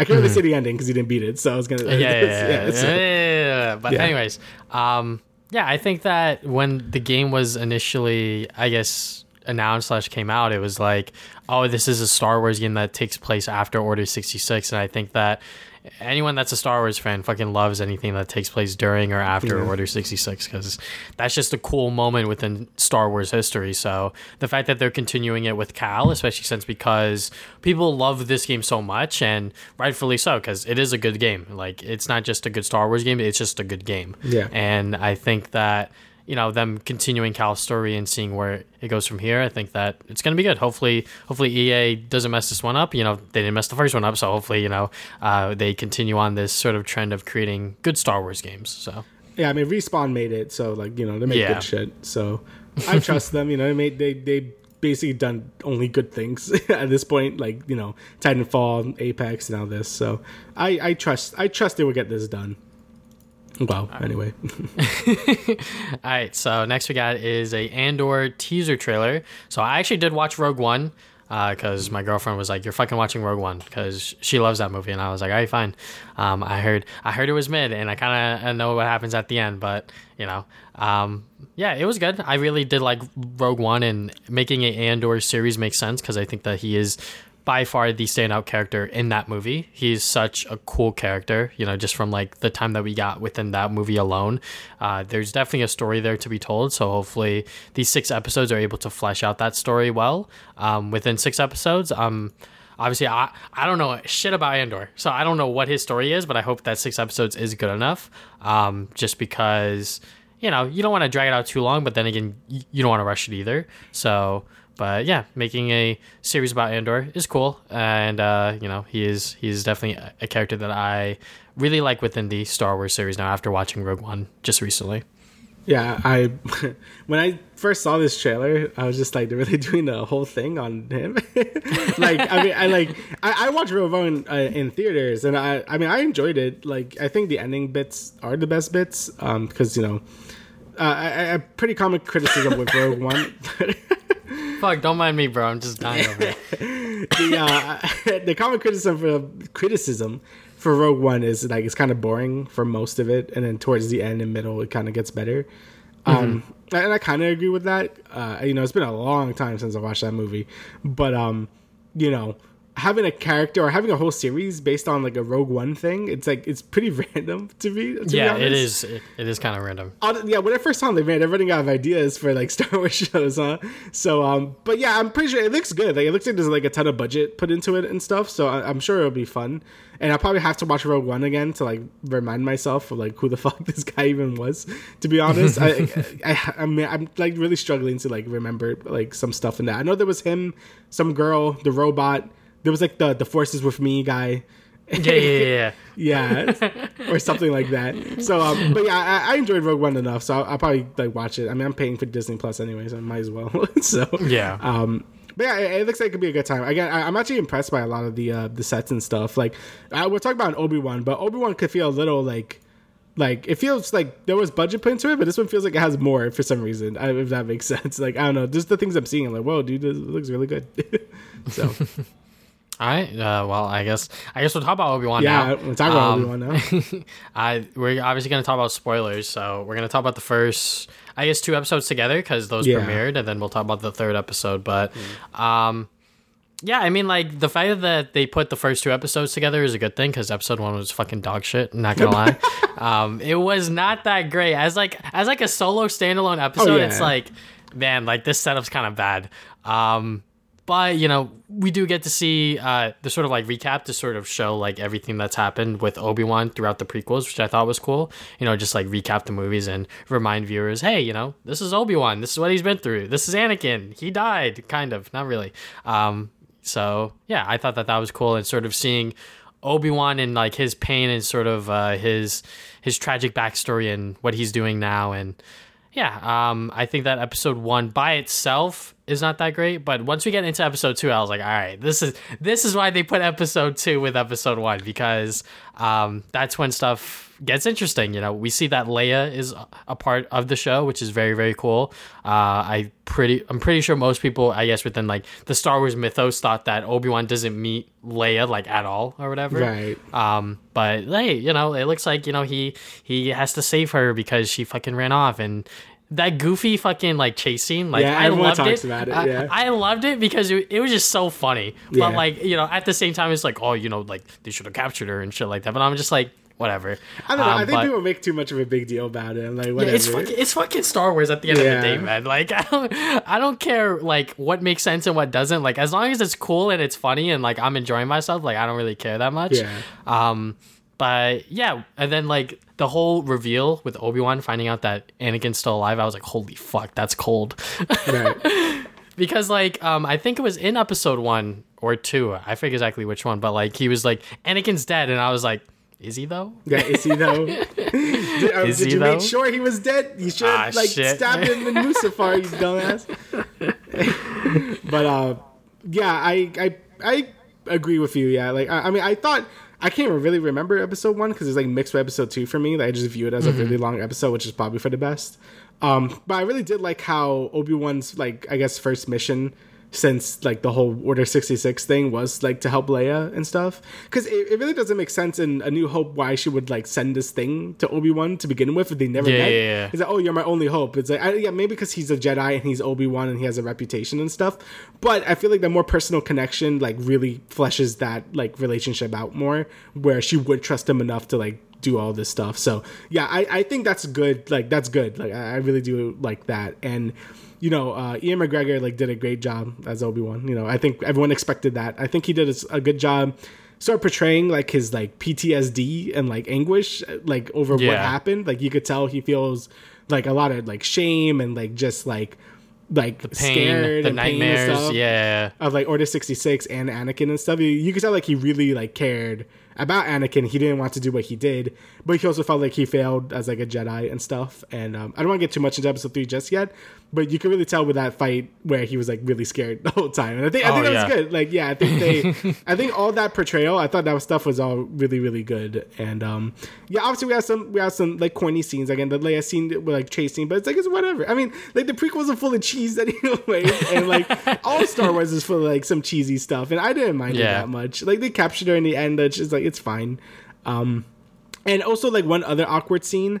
Uh, was with uh, Reva, one of the Inquisitors, at the very end of episode two, which is like Obi Wan, Obi Wan, where are you? Like that was that was a little cheesy too, but it's like whatever. I know people. She's getting like a lot of hate online, which I, I don't know Oh if we're yeah, get into. it's fucking But weird. uh, yeah, where people are just being really racist. I mean, I thought she was she's good. Like I, I honestly like when I finished watching these episodes and saw she was getting a lot of hate. I didn't really get it. Like people were saying, "Oh, why is she so impulsive? Why she's like like defying the other Inquisitors?" I'm like, isn't that what like like Sith do? Or, like you know, I know they're not exactly Sith or whatever, but they, they're still dark side of the Force. Like that's what they're gonna like kill each other. They want to get power and stuff. Like that seems pretty in character for someone that's like in the dark side. Like I don't really understand why people are like mad at that.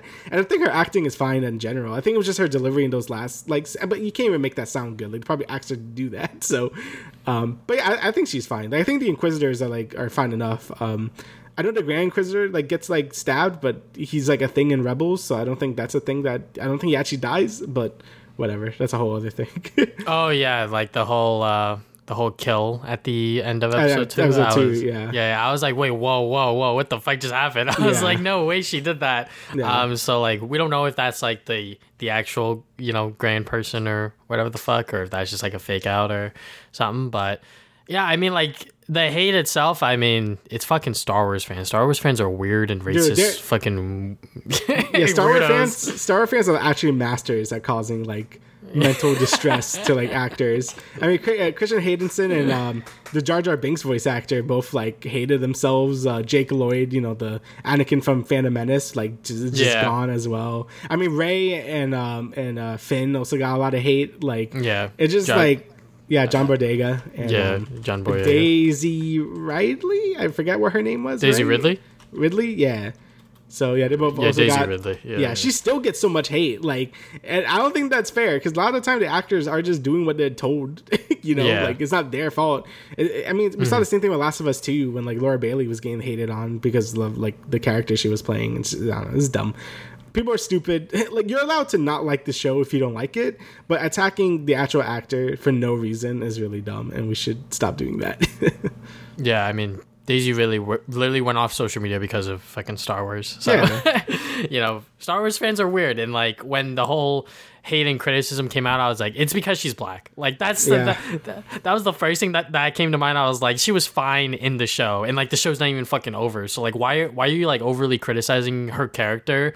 When we're only like three episodes in now, it's like not even that serious yet. So I feel like you could fairly criticize a character once we finally get to like the conclusion because like the way this Obi Wan show is working is that like it's half of Obi Wan's story, then the other half is like her sort of like her sort of like Inquisitor story to like prove to like Lord Vader and everything like that. So you know, once we get to the end of it, all right, fine, you can like criticize her character, but anyways, you should never like go after the actors and like at them on Twitter because like they can't see that shit, guys. Like, what the fuck? You're not just uh, you know echoing it to a bot or whatever. Like, you know what we're saying on this podcast, we're not just gonna at uh, at at every single fucking actor that we're talking about in here. You know, if they see it, they see it, kind of thing. You know? Yeah, it's just it's just annoying. even Ewan McGregor had to do like a whole like Twitter. Oh thing. yeah, he was like, "Wow, thank you guys so much," but at the same time, stop being fucking racist. yeah, it it is pretty sad. But um, besides that, I guess we could talk about episode three as well. And uh, I, I really enjoyed episode three. I mean, Yeah. this is when we see you know Anakin or Darth Vader finally confronting Obi Wan, and it was just really well done. I think you know I think um, you know like I was saying before, Obi Wan's PTSD and how he could he's just like frozen, right? Like he can't like do jack shit. And uh, you know, it also doesn't help that he hasn't actually like used the force or like fought anyone for the lightsaber in like forever Years, yeah. seven years. So it doesn't help that when confronted with Anakin, he would just yeah run away. like it, it makes sense. Like I know some people wanted like a bigger fight scene or whatever, but uh, that's kind of what I imagined would happen. Like he was just really terrified, and he never seen. You know, he first he thought he was dead. Second, he's like this weird cyborg person now. Like, wow, what do you think he would react to? And he's like choking kids and stuff. So yeah, not great. Oh my god! Okay, okay, okay. The whole the whole village stuff was fucking hardcore. Yeah. When he when he just straight up like fucking killed that guy, I was like, what the fuck just happened? Yeah, like holy Um, shit, dude. Yeah, nah.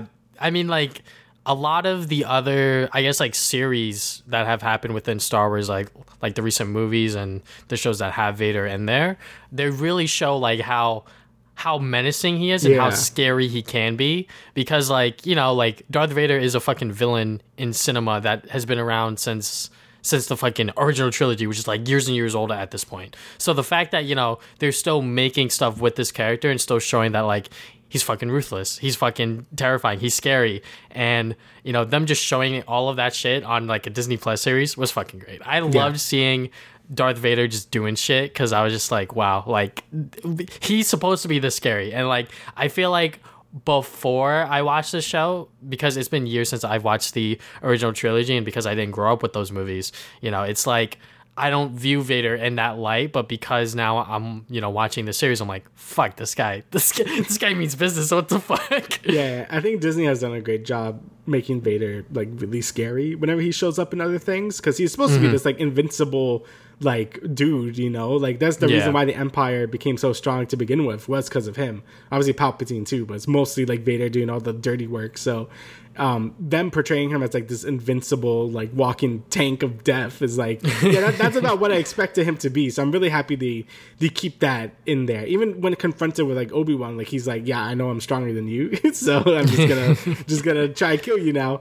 Like, he didn't even try to kill him. He's gonna make him suffer. He's about to put a Mustafar on him. He's gonna just put him in the fire and burn. So oh that, that yeah, was really I was cool. like, yo, that's that's poetic as fuck. I was like, no way, he's doing this right now. Yeah, that, Um, that seems something petty that Anakin would do to begin with too. Just like I'm gonna fucking burn you like you did me. yeah, just uh, you know, have a taste of your own medicine kind of Yeah. thing. Um, which you know, some people on Twitter are like, so like we're supposed to believe that like he's burnt under this hood or whatever. I'm like, come on, guys, like they're trying to they're trying to make some conflict here. They're trying to show you some like poetic cinema and shit. I'm just like, that was cool. Like that was fucking great. Yeah. Um, I really do like the fact that when he does encounter him, like you said, like it's been years since he's done fucking anything. So you know, their first lightsaber fight was not that great just because Obi Wan.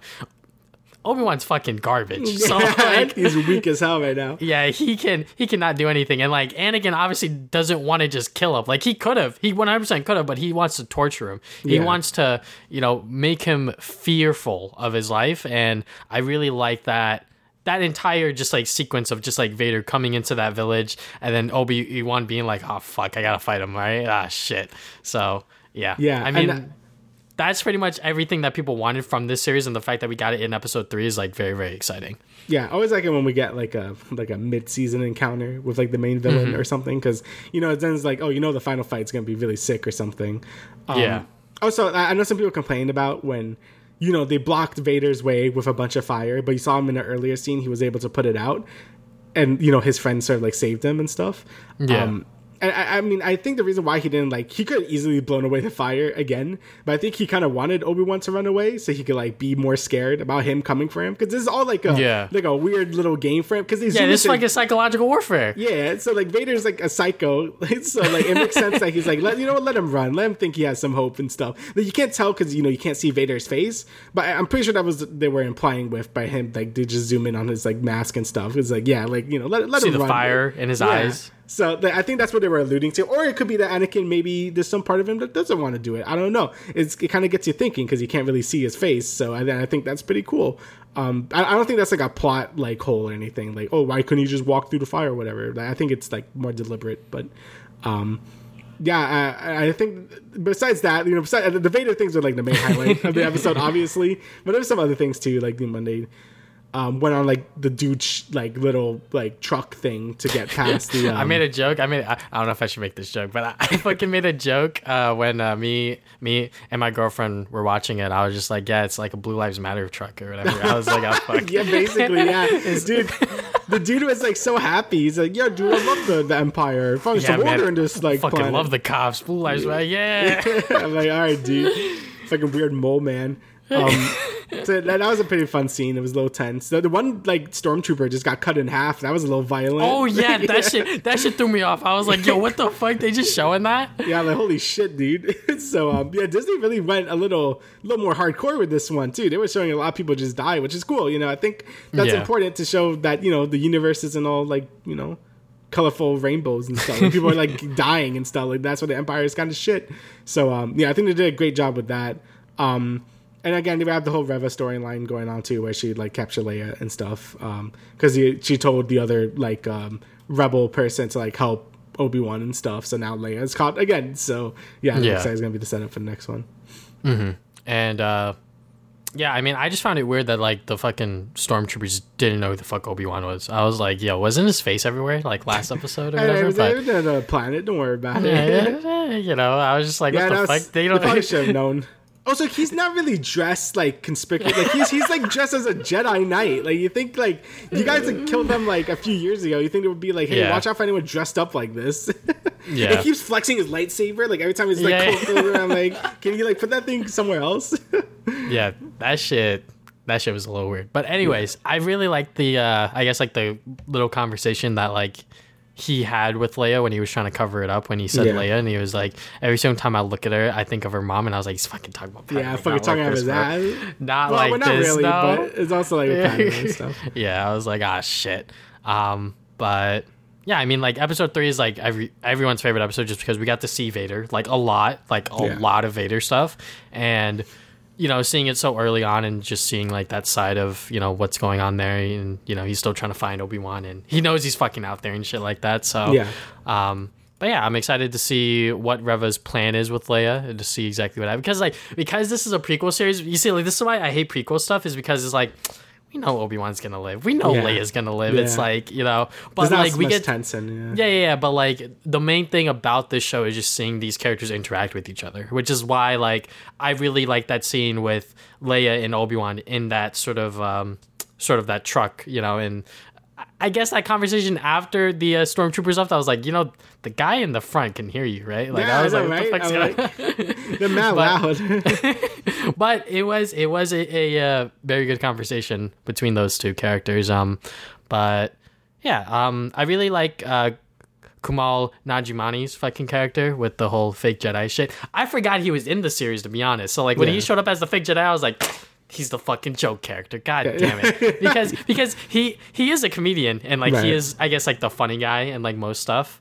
Um but yeah, I mean I liked this character. He was actually like actually trying to help Obi-Wan, which like which was like way more than I thought his character was ever going to be. So um but yeah, you know, I didn't mind that part of it, but you know, um I was watching Jeremy Jahns video and like he was like, you know, why would this guy be a fake Jedi? Aren't they like terrorists or some shit? I was like, oh fuck. That's a good point. Like, I feel like that's a really dangerous business model to have. It's like because you can just be hunted by stormtroopers every second. Like, Yeah. yeah. I mean, you can make a bunch of money. I mean, uh, maybe that's the risk, I guess. But Mm-hmm. yeah, that, that was a pretty cool scene when he, he was using his little magnets to like use the force or whatever. I was like, they're really falling for this shit, huh? yeah, easy, easy.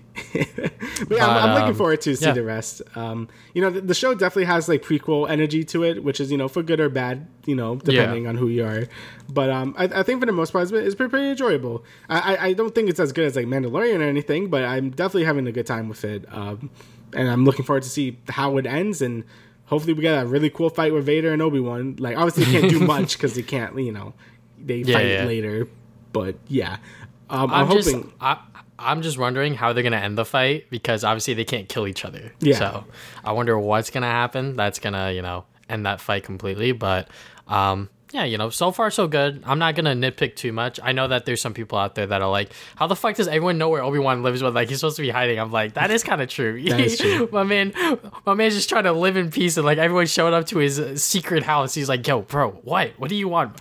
My daughter's missing, bro. Get the fuck out of here. um, but yeah, you know, I I did not expect them to focus so much on Leia, um, just because like you know, how are they gonna get Obi Wan back in action? Oh yeah, Leia's gonna run away. Okay, yeah, that seems like her. And like, we we haven't really talked about her yet, but like, I really do like how the way they're portraying Leia in this series. You know, she's she's a fucking stubborn rugrat. Like, that's mean- exactly who, who who she is. So yeah, she's like a little rebel and stuff, which is important to be, you know, the leader of the rebels and stuff. So it makes sense that she would be like very um, rebellious and stuff, and like, you know, always like exploring and stuff. Really matches her character that she would, you know, be in the um, original trilogy. So yeah, I think they actually did a great job with her characterization as like a child. So, and I think her child actress is pretty good too. I think she, you know, she nails all Yeah. her lines and stuff. So yeah, Really can't good. really can't really you know put too high of expectations on children actors, but you know I liked her. She seems Yeah. fun.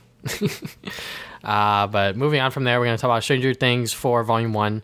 I honestly don't know how the fuck we were able to watch all four, all, all seven episodes before this podcast, but we did. Um, and we're gonna talk about full spoilers for it, just because it's gonna be kind of hard to not talk about the series without spoiling it. But if you've liked Stranger Things before, you're gonna like this season, and you probably already started watching, if not finished it at this point. But it gets better if you uh, keep on going. But um, yeah. Uh, what did you, what did you think about this first volume, Damien, and sort I- of the first seven episodes? I think this is the best season.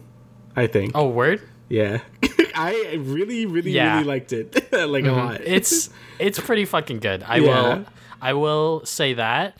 Um, I really do like the way that they structured. I guess the season is being like part one and part two kind of thing. Yeah. Um, and them ending it off with episode seven makes sense because it does build up a lot of shit. It does, And it is yes. it is the longest episode of of the season so far. Um, but really everything this season was doing and bringing up was building up to that. So I guess we'll slowly talk about everything that's happened within, I guess, like eight or nine hours of fucking content here. yeah, it's a lot. Um, Yeah, I know. Let me get these. there's a lot of shit. So obviously they're gonna introduce new characters. So Eddie, I really like Eddie. Yeah. Eddie was a character that I did not expect me to like so much, but I feel like every single time Stranger Things introduces a new character, it takes a while for you to like warm up warm up to them. Yeah. Um, but Eddie, you know, instantly like fucking episode two, something happens to him. You know, Chrissy dies in front of him, and he's like, "Oh shit, what the fuck?" Dude, so I was like really liking Chrissy too. I'm like, oh, yeah, shit. same. Yeah, I was like, oh, they're, they're cute together, I guess. Like they could be like weird, like stoner or druggy friends or something. and then she fucking dies. I'm like, oh no, I wasn't expecting that. So I mean, I was because you know they kept like she get came visions and stuff. I mean, I expect her to Mm-hmm. die, but I kind of didn't want her to die. Like they did a good job characterizing her character in like an episode just to like kill her. So that's a little unfortunate. But yeah, Eddie Eddie's really good. I you know I think he does a good job. Um, sort of portraying that like crazy like like um what do you call it setback kid like he's obviously like like Yeah.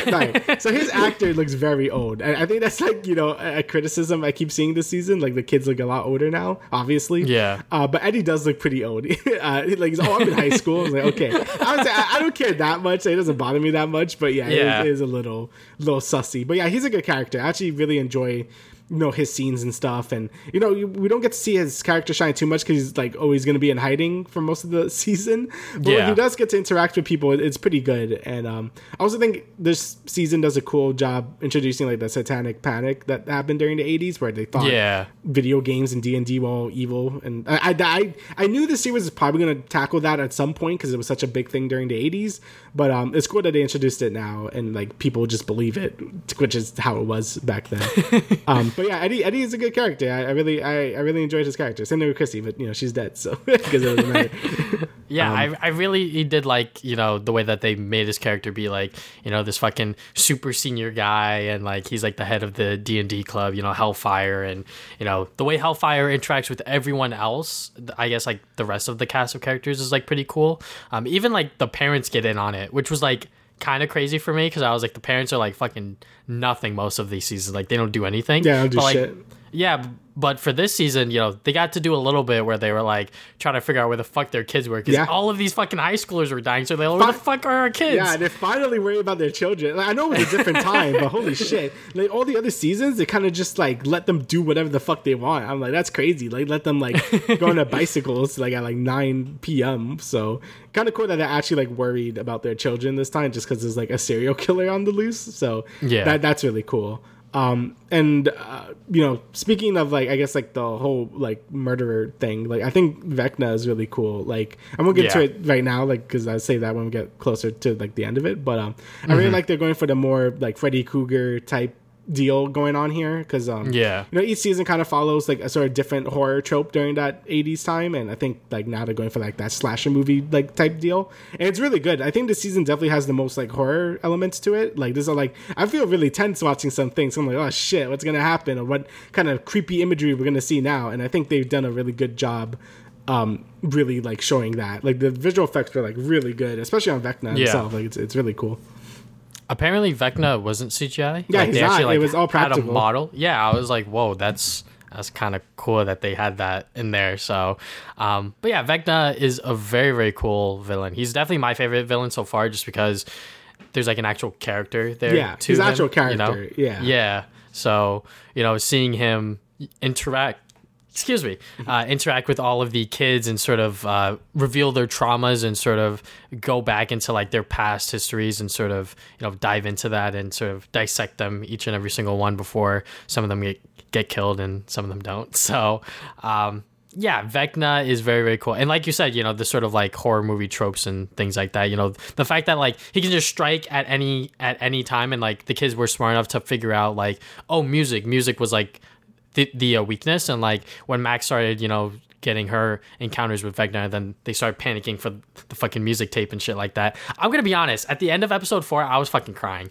I was straight up crying. I was because I love, I love Max as a character, and the fact that she was so close to dying, and the way that they did that scene with her escaping Vecna, her running, and then like the music started playing. Man, even even me thinking about it is is I'm fucking getting emotional, man. Like I fucking I was so close to like oh we were so close to losing her, so I was like oh shit, Yeah, I, I, for, can't. a, for a second, I, I, I kind of knew she was gonna live because they have to show this method works, like playing music to like you know get out of his like trance or whatever. Yeah. But for a second, dude, I thought her bones were about to start snapping. Like, Yeah, like, yeah, yeah, yeah. like it was kind of like, oh my god, they're not gonna do it, are they? Because uh, they've never like killed like a, like a main kid, so like that, that'd be crazy. So yeah, that that part was very tense, and that that episode and episode seven are probably some of my favorite. Stranger Things episodes like ever. Like it, it was really Yeah. good. Like Dear Billy was a very very good episode. Um Mm-hmm. and you know it kind of shows like a lot of the things she's been dealing with too obviously because you know she got very traumatized with the Mind Flayer like so like like keep killing Billy and stuff. Like she kept showing that and stuff. Like you know it's good to see that turmoil and stuff in her. Because you know a lot like you know teenagers and stuff you know obviously they don't go through that but they go through you know very similar to sort of like PTSD type deals and I think expecting that with Max and stuff was, was really well done. So yeah, I, I, I really enjoyed that episode a lot. Um, I, I guess also we could talk about because there's a lot. You know, Stranger Things always does the thing where there's like a shit ton of storylines happening at the same time. Yeah. Um. So Which, like, in my opinion, the way that they're doing it this season, I really like. Like, it sucks when, like, you know, they set up, like, a sort of, like, storyline and then they cut to, like, a different story. Like, it sucks every single time, but, like, I like the way that they're balancing every single one. It feels like they're all getting their own time to shine. Yeah. Even even though some of them are, are more complicated than others, like I really like you know when we go back to Russia with Hopper, and then we go back to California with Will and Mike and all that other stuff. So Yeah, um, you know, I, I always thought Strange Things did that pretty well. Like, I, I've never, I've always really liked that jumping storylines thing. Because yeah, you get a little sad. You're like, oh no, I don't know what happened, but then oh, I'm also invested into this. So I guess it doesn't really Yeah. matter. Um, but yeah, I guess we could talk about like the whole California stuff. Like, dude, that fucking bully that El was like, like, Oh my god, bitch, bro! When she, bro, when she decked her, I was, I was like, let's go! Yeah, and, honestly, then, and then she got arrested. She got arrested episode three. I was like, no, what the fuck's going on? like wow what a what a piece of shit like i really like that they were going for that 80s like bully thing because you know people say oh she's very over the top i'm like that was just they're doing Yeah. like the 80s bully thing where it's like they're really mean and over the top and stuff and i'm happy they went Yeah. for it because you know dude and when she dude i was cringing so hard when 11 did her fucking like Oh, like, yeah, yeah, yeah. fucking like Okay, okay. naruto like doing her fucking like That was that was a clip on Twitter that like uh they showed like weeks before it came out. Yeah. So like I knew that it was gonna happen, but like Yeah. even then I was like, I'm gonna cringe so fucking Yeah. hard right now because I'm like, she can't kill them, but like she wants to, you know, and I'm just like, oh god. Um but yeah, I mean the whole just like storyline with Eleven and like in California and her getting bullied, you know, it it makes sense, you know. Yeah. It, it it's like she's she's a new kid. She's kind of weird, you yeah know, because she's learning how because, to talk yeah Yeah, yeah, because like she's she's never belonged like Yeah. ever, like wherever she's gone, and like it sucks that like you know that's just that's just how it is, and um you know her her decking the shit out of the bully was was was the triumphant moment, and then you know she got arrested and then quickly escaped because they fucking need her. yeah, like always. And um, I guess also like I this is like really subtle stuff, or I don't know if it's subtle, but like yeah, Will is like gay, right, or something. Like I don't know what's going on, but like it seems like a lot of things he's saying. I'm like, I don't I, like, I, they, they like all right. They put like a lot of things where he did like a whole speech to uh, what's his face, Mike, where he's talking about like oh like it's okay like to be different and stuff like that. And the way he looks at Mike, I'm like. I'm like, oh, okay. And he doesn't want to show him the picture either. And also, like, there's just like a, like a, lot, a lot of hints I've been seeing. Like, uh, maybe they're trying to make it. Maybe is he gay? Like, is that what they're, they're trying to do here? Like, I, they, they haven't explicitly said it, But I, I feel like there's been a lot of like like signs that I'm like, oh, maybe he is like even it was even that way in season three, like where he was like, oh, why don't you have a girlfriend? And I, obviously, I thought he was, oh, he's just because you know he doesn't have one or whatever. But now I'm like starting to think like, oh, maybe he is like you know, like gay and stuff. and I, I- I think like that's a.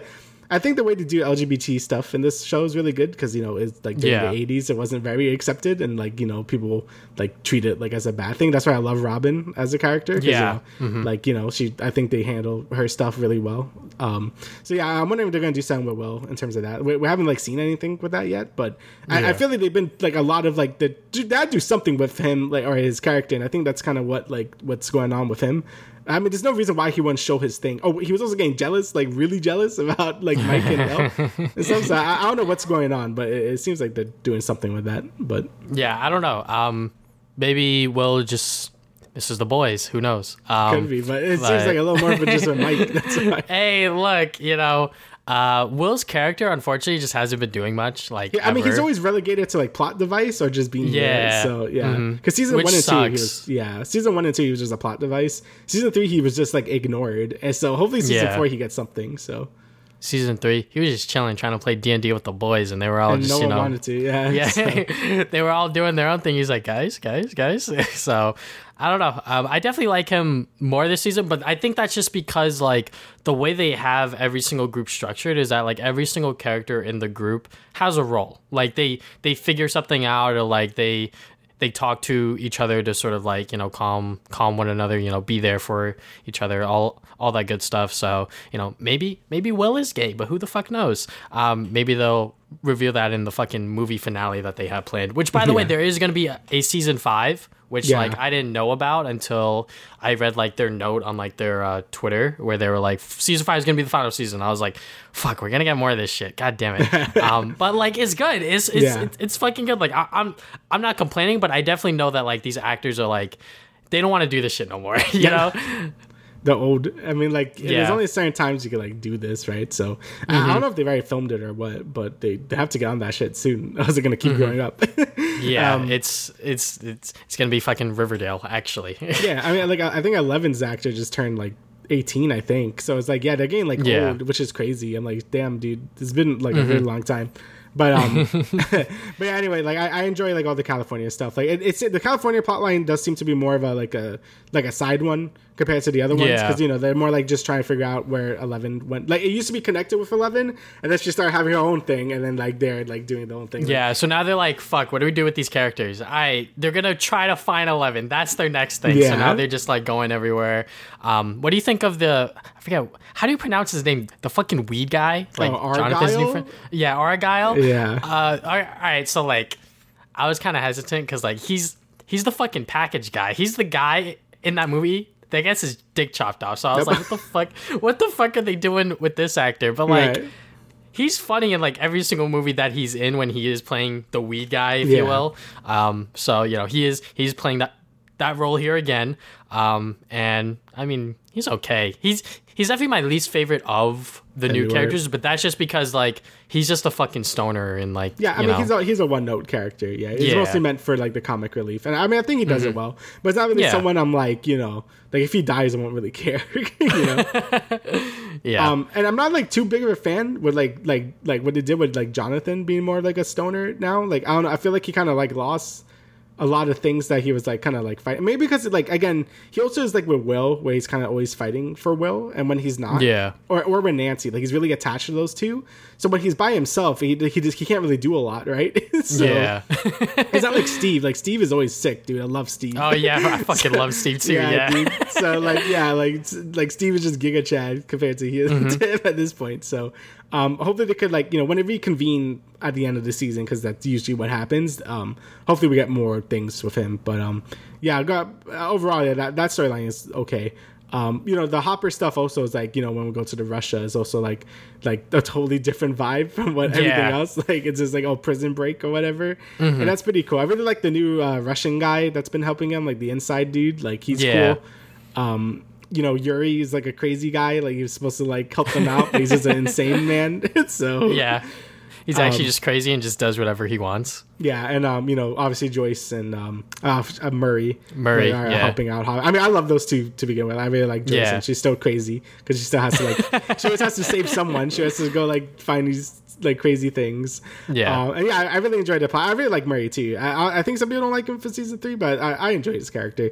Um, it's Yeah. just like a fun time, and then obviously like they meet in the end and they got Hopper out, which is great. Dude, I was like, That was that was another point where I almost cried straight Yeah. up. I I almost cried like like uh episode four. I was straight up crying. Yeah. But but when Joyce and Hopper met, I was like, "Fuck, dude, I'm not gonna do it again. I can't. I can't. I fucking can't." But Dude, I was for a second, you know, I was like, remember what happened to like fucking Bob when they were just staring at each other and Yeah, he just yeah, got yeah, fucking yeah. eaten by a demodog? I was like, yo, Hopper, you better move out of the fucking way. Like, I don't want a demodog to eat your face right now. So, um, no, it's really cool that they're finally cut together and like Hopper could finally like go back and like, I guess, get 11. Like, they have to like, you know, I don't know how they're going to reconvene because they're in fucking Russia and still in like a security max prison, but, um, yeah, that is really cool to see them all back together and stuff. Mostly because like Yeah. Hopper was presumed dead at the end of season three. So I mean, like between the last two episodes, it's like three hours or some shit. So yeah, yeah. It, it, they got they got plenty of time hopefully to uh, figure all that shit out but um yeah i mean like i really like joyce and murray just like the whole storyline with them because i feel like you know if they're gonna have every single main character do something they're those those three are obviously going to be a part of it. Yeah. um and joyce you know beginning of the season she's doing her crazy shit. She's Yeah. fucking you know she's trying to break a doll and you know it's just you know the fucking neighbors are watching and they're like "Go- fucking go inside. What the fuck is she doing? I don't fucking know. Um but yeah you know i really do like how you know it might be lazy or whatever you want to call it but i do like how consistent you know joyce is with every single season where she's doing some crazy weird shit. Yeah. I mean, just her character, right? Like she's just like.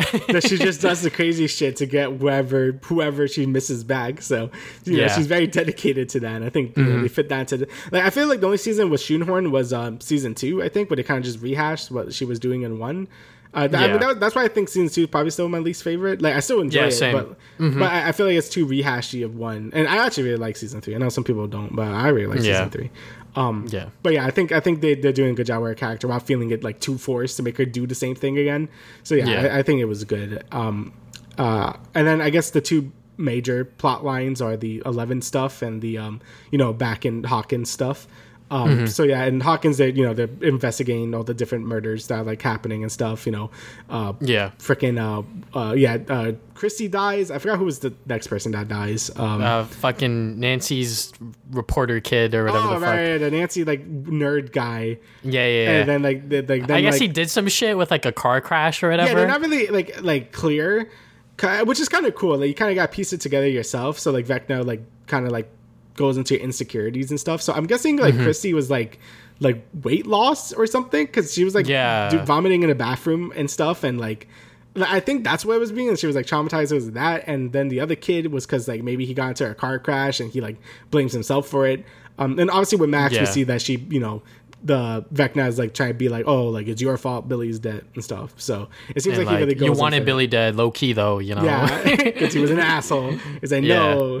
so um, yeah, I, I you know I think that's kind of like what's the thing going on with Vecna and stuff. So and then investigating the different murders and stuff. You know, we see all the other characters come back. Um, you know, the kids and um, yo Lucas was kind of like with the bad guys for a second, but you know he turned around because Oh the jocks yeah, were bro, getting weird. bro, when he debated them, when he debated them at um, uh, uh, uh what's it called, fucking Hopper's Yeah, old house yeah, or whatever. I was like, like, let's yeah. go, let's go. My boy Lucas. Yeah. so yeah, I mean, like, okay, okay, so like with Lucas's storyline, like I get it. You know, he wanted to like be cool and like Yeah. be like one of, I guess, like the popular kids, and then he realized he was like, ah, shit, this is not what I want to yeah, do. these people are extreme, bro. They're about he's, like, what are we doing, Eddie? he's Yeah. like, he's I was like, just asking, asking okay. some questions and got a baseball bat. I'm like, all right. Yeah, so I'm glad I'm glad Lucas quickly turned around quickly to be like, all right, uh, I can't I can't fucking be here. Yeah. Um, but yeah, I mean, I just like all of like the Hawkins stuff. The way I love it when like they just mix certain characters together. Like fucking obviously this season right now it's like Robin and Nancy. Uh, Nancy. Yeah. yeah, because like those two are like polar opposites Yeah. of of each other. You know, Robin's like all over the fucking place, and then Nancy's like trying to be calm, cool, and collected. Yeah. and she's like, I'm trying to figure this shit out. Please stop fucking like saying a bunch of different random shit. You know, um, but they actually do work well together when they're trying to talk to Victor Creel, right? Yeah, Victor? Creel, yeah. So when they were talking to him, I was like, yo, like. Holy shit! I mean, like first up, the lead up to that when Yeah. like Robin like did like that whole speech, I was like, they're gonna get in off of this. Like, I just know it. I just know it. Like, they're gonna get in off of this shit, and like, it's not gonna make sense, but like, I'm gonna love it either way. Um, but yeah, I really do like. I guess like they're bonding and like they're like talking to each other and Yeah. stuff like that. So, um, and you know, with Steve and Nancy, I guess like they're like shipping them back together or some shit that they're trying to, to do, which is kind of funny. Like when fucking Nancy was checking Steve out before like he he, he had dove in when Yeah. like he was shirtless, I was like, God fucking damn it. fucking thirsty, dude. Hey, God look, dude. damn it. I mean, like honestly, my two favorite characters like Steve and Robin. I, I love them so much. Yeah. Mm-hmm. If anything happens to them, I'd be very sad. So, um, like, I, I love those two characters. So, um, you know, Steve has obviously been a fan favorite for a while, and um, Yeah. I mean, honestly, I, I'm, I'm feeling like he's gonna die.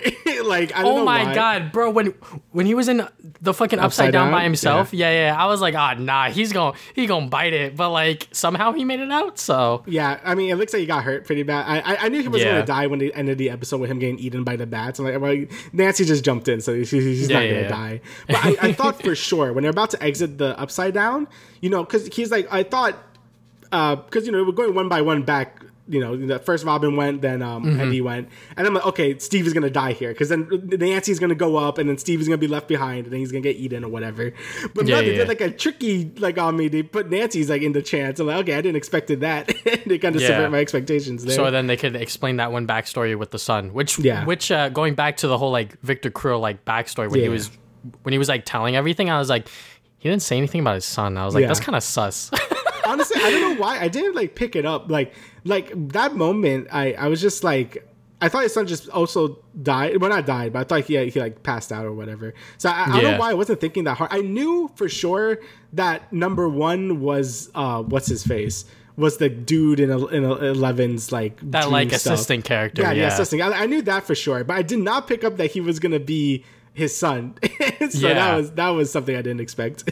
I mean, just like really quick, I just love the way that they just fucking connected everything. Yeah, that, that shit was really good. Like that, I, I love episode seven because I mean I, I love those mega mind things like that. Like Attack on Titan has a lot of things on that, which is why I love that Mm-hmm. show so much. Like, uh, like any show that like connects so many dots like that and can make it seamless is so good. And um, I think the way they did Vecna's or number one's backstory was like sick.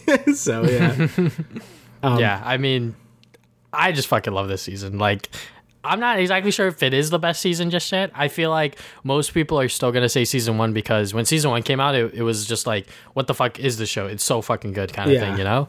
Um, but I feel like this season, just like by itself, the way that it's able to connect everything, every single storyline, I'm, I'm kind of like following and like very interested in.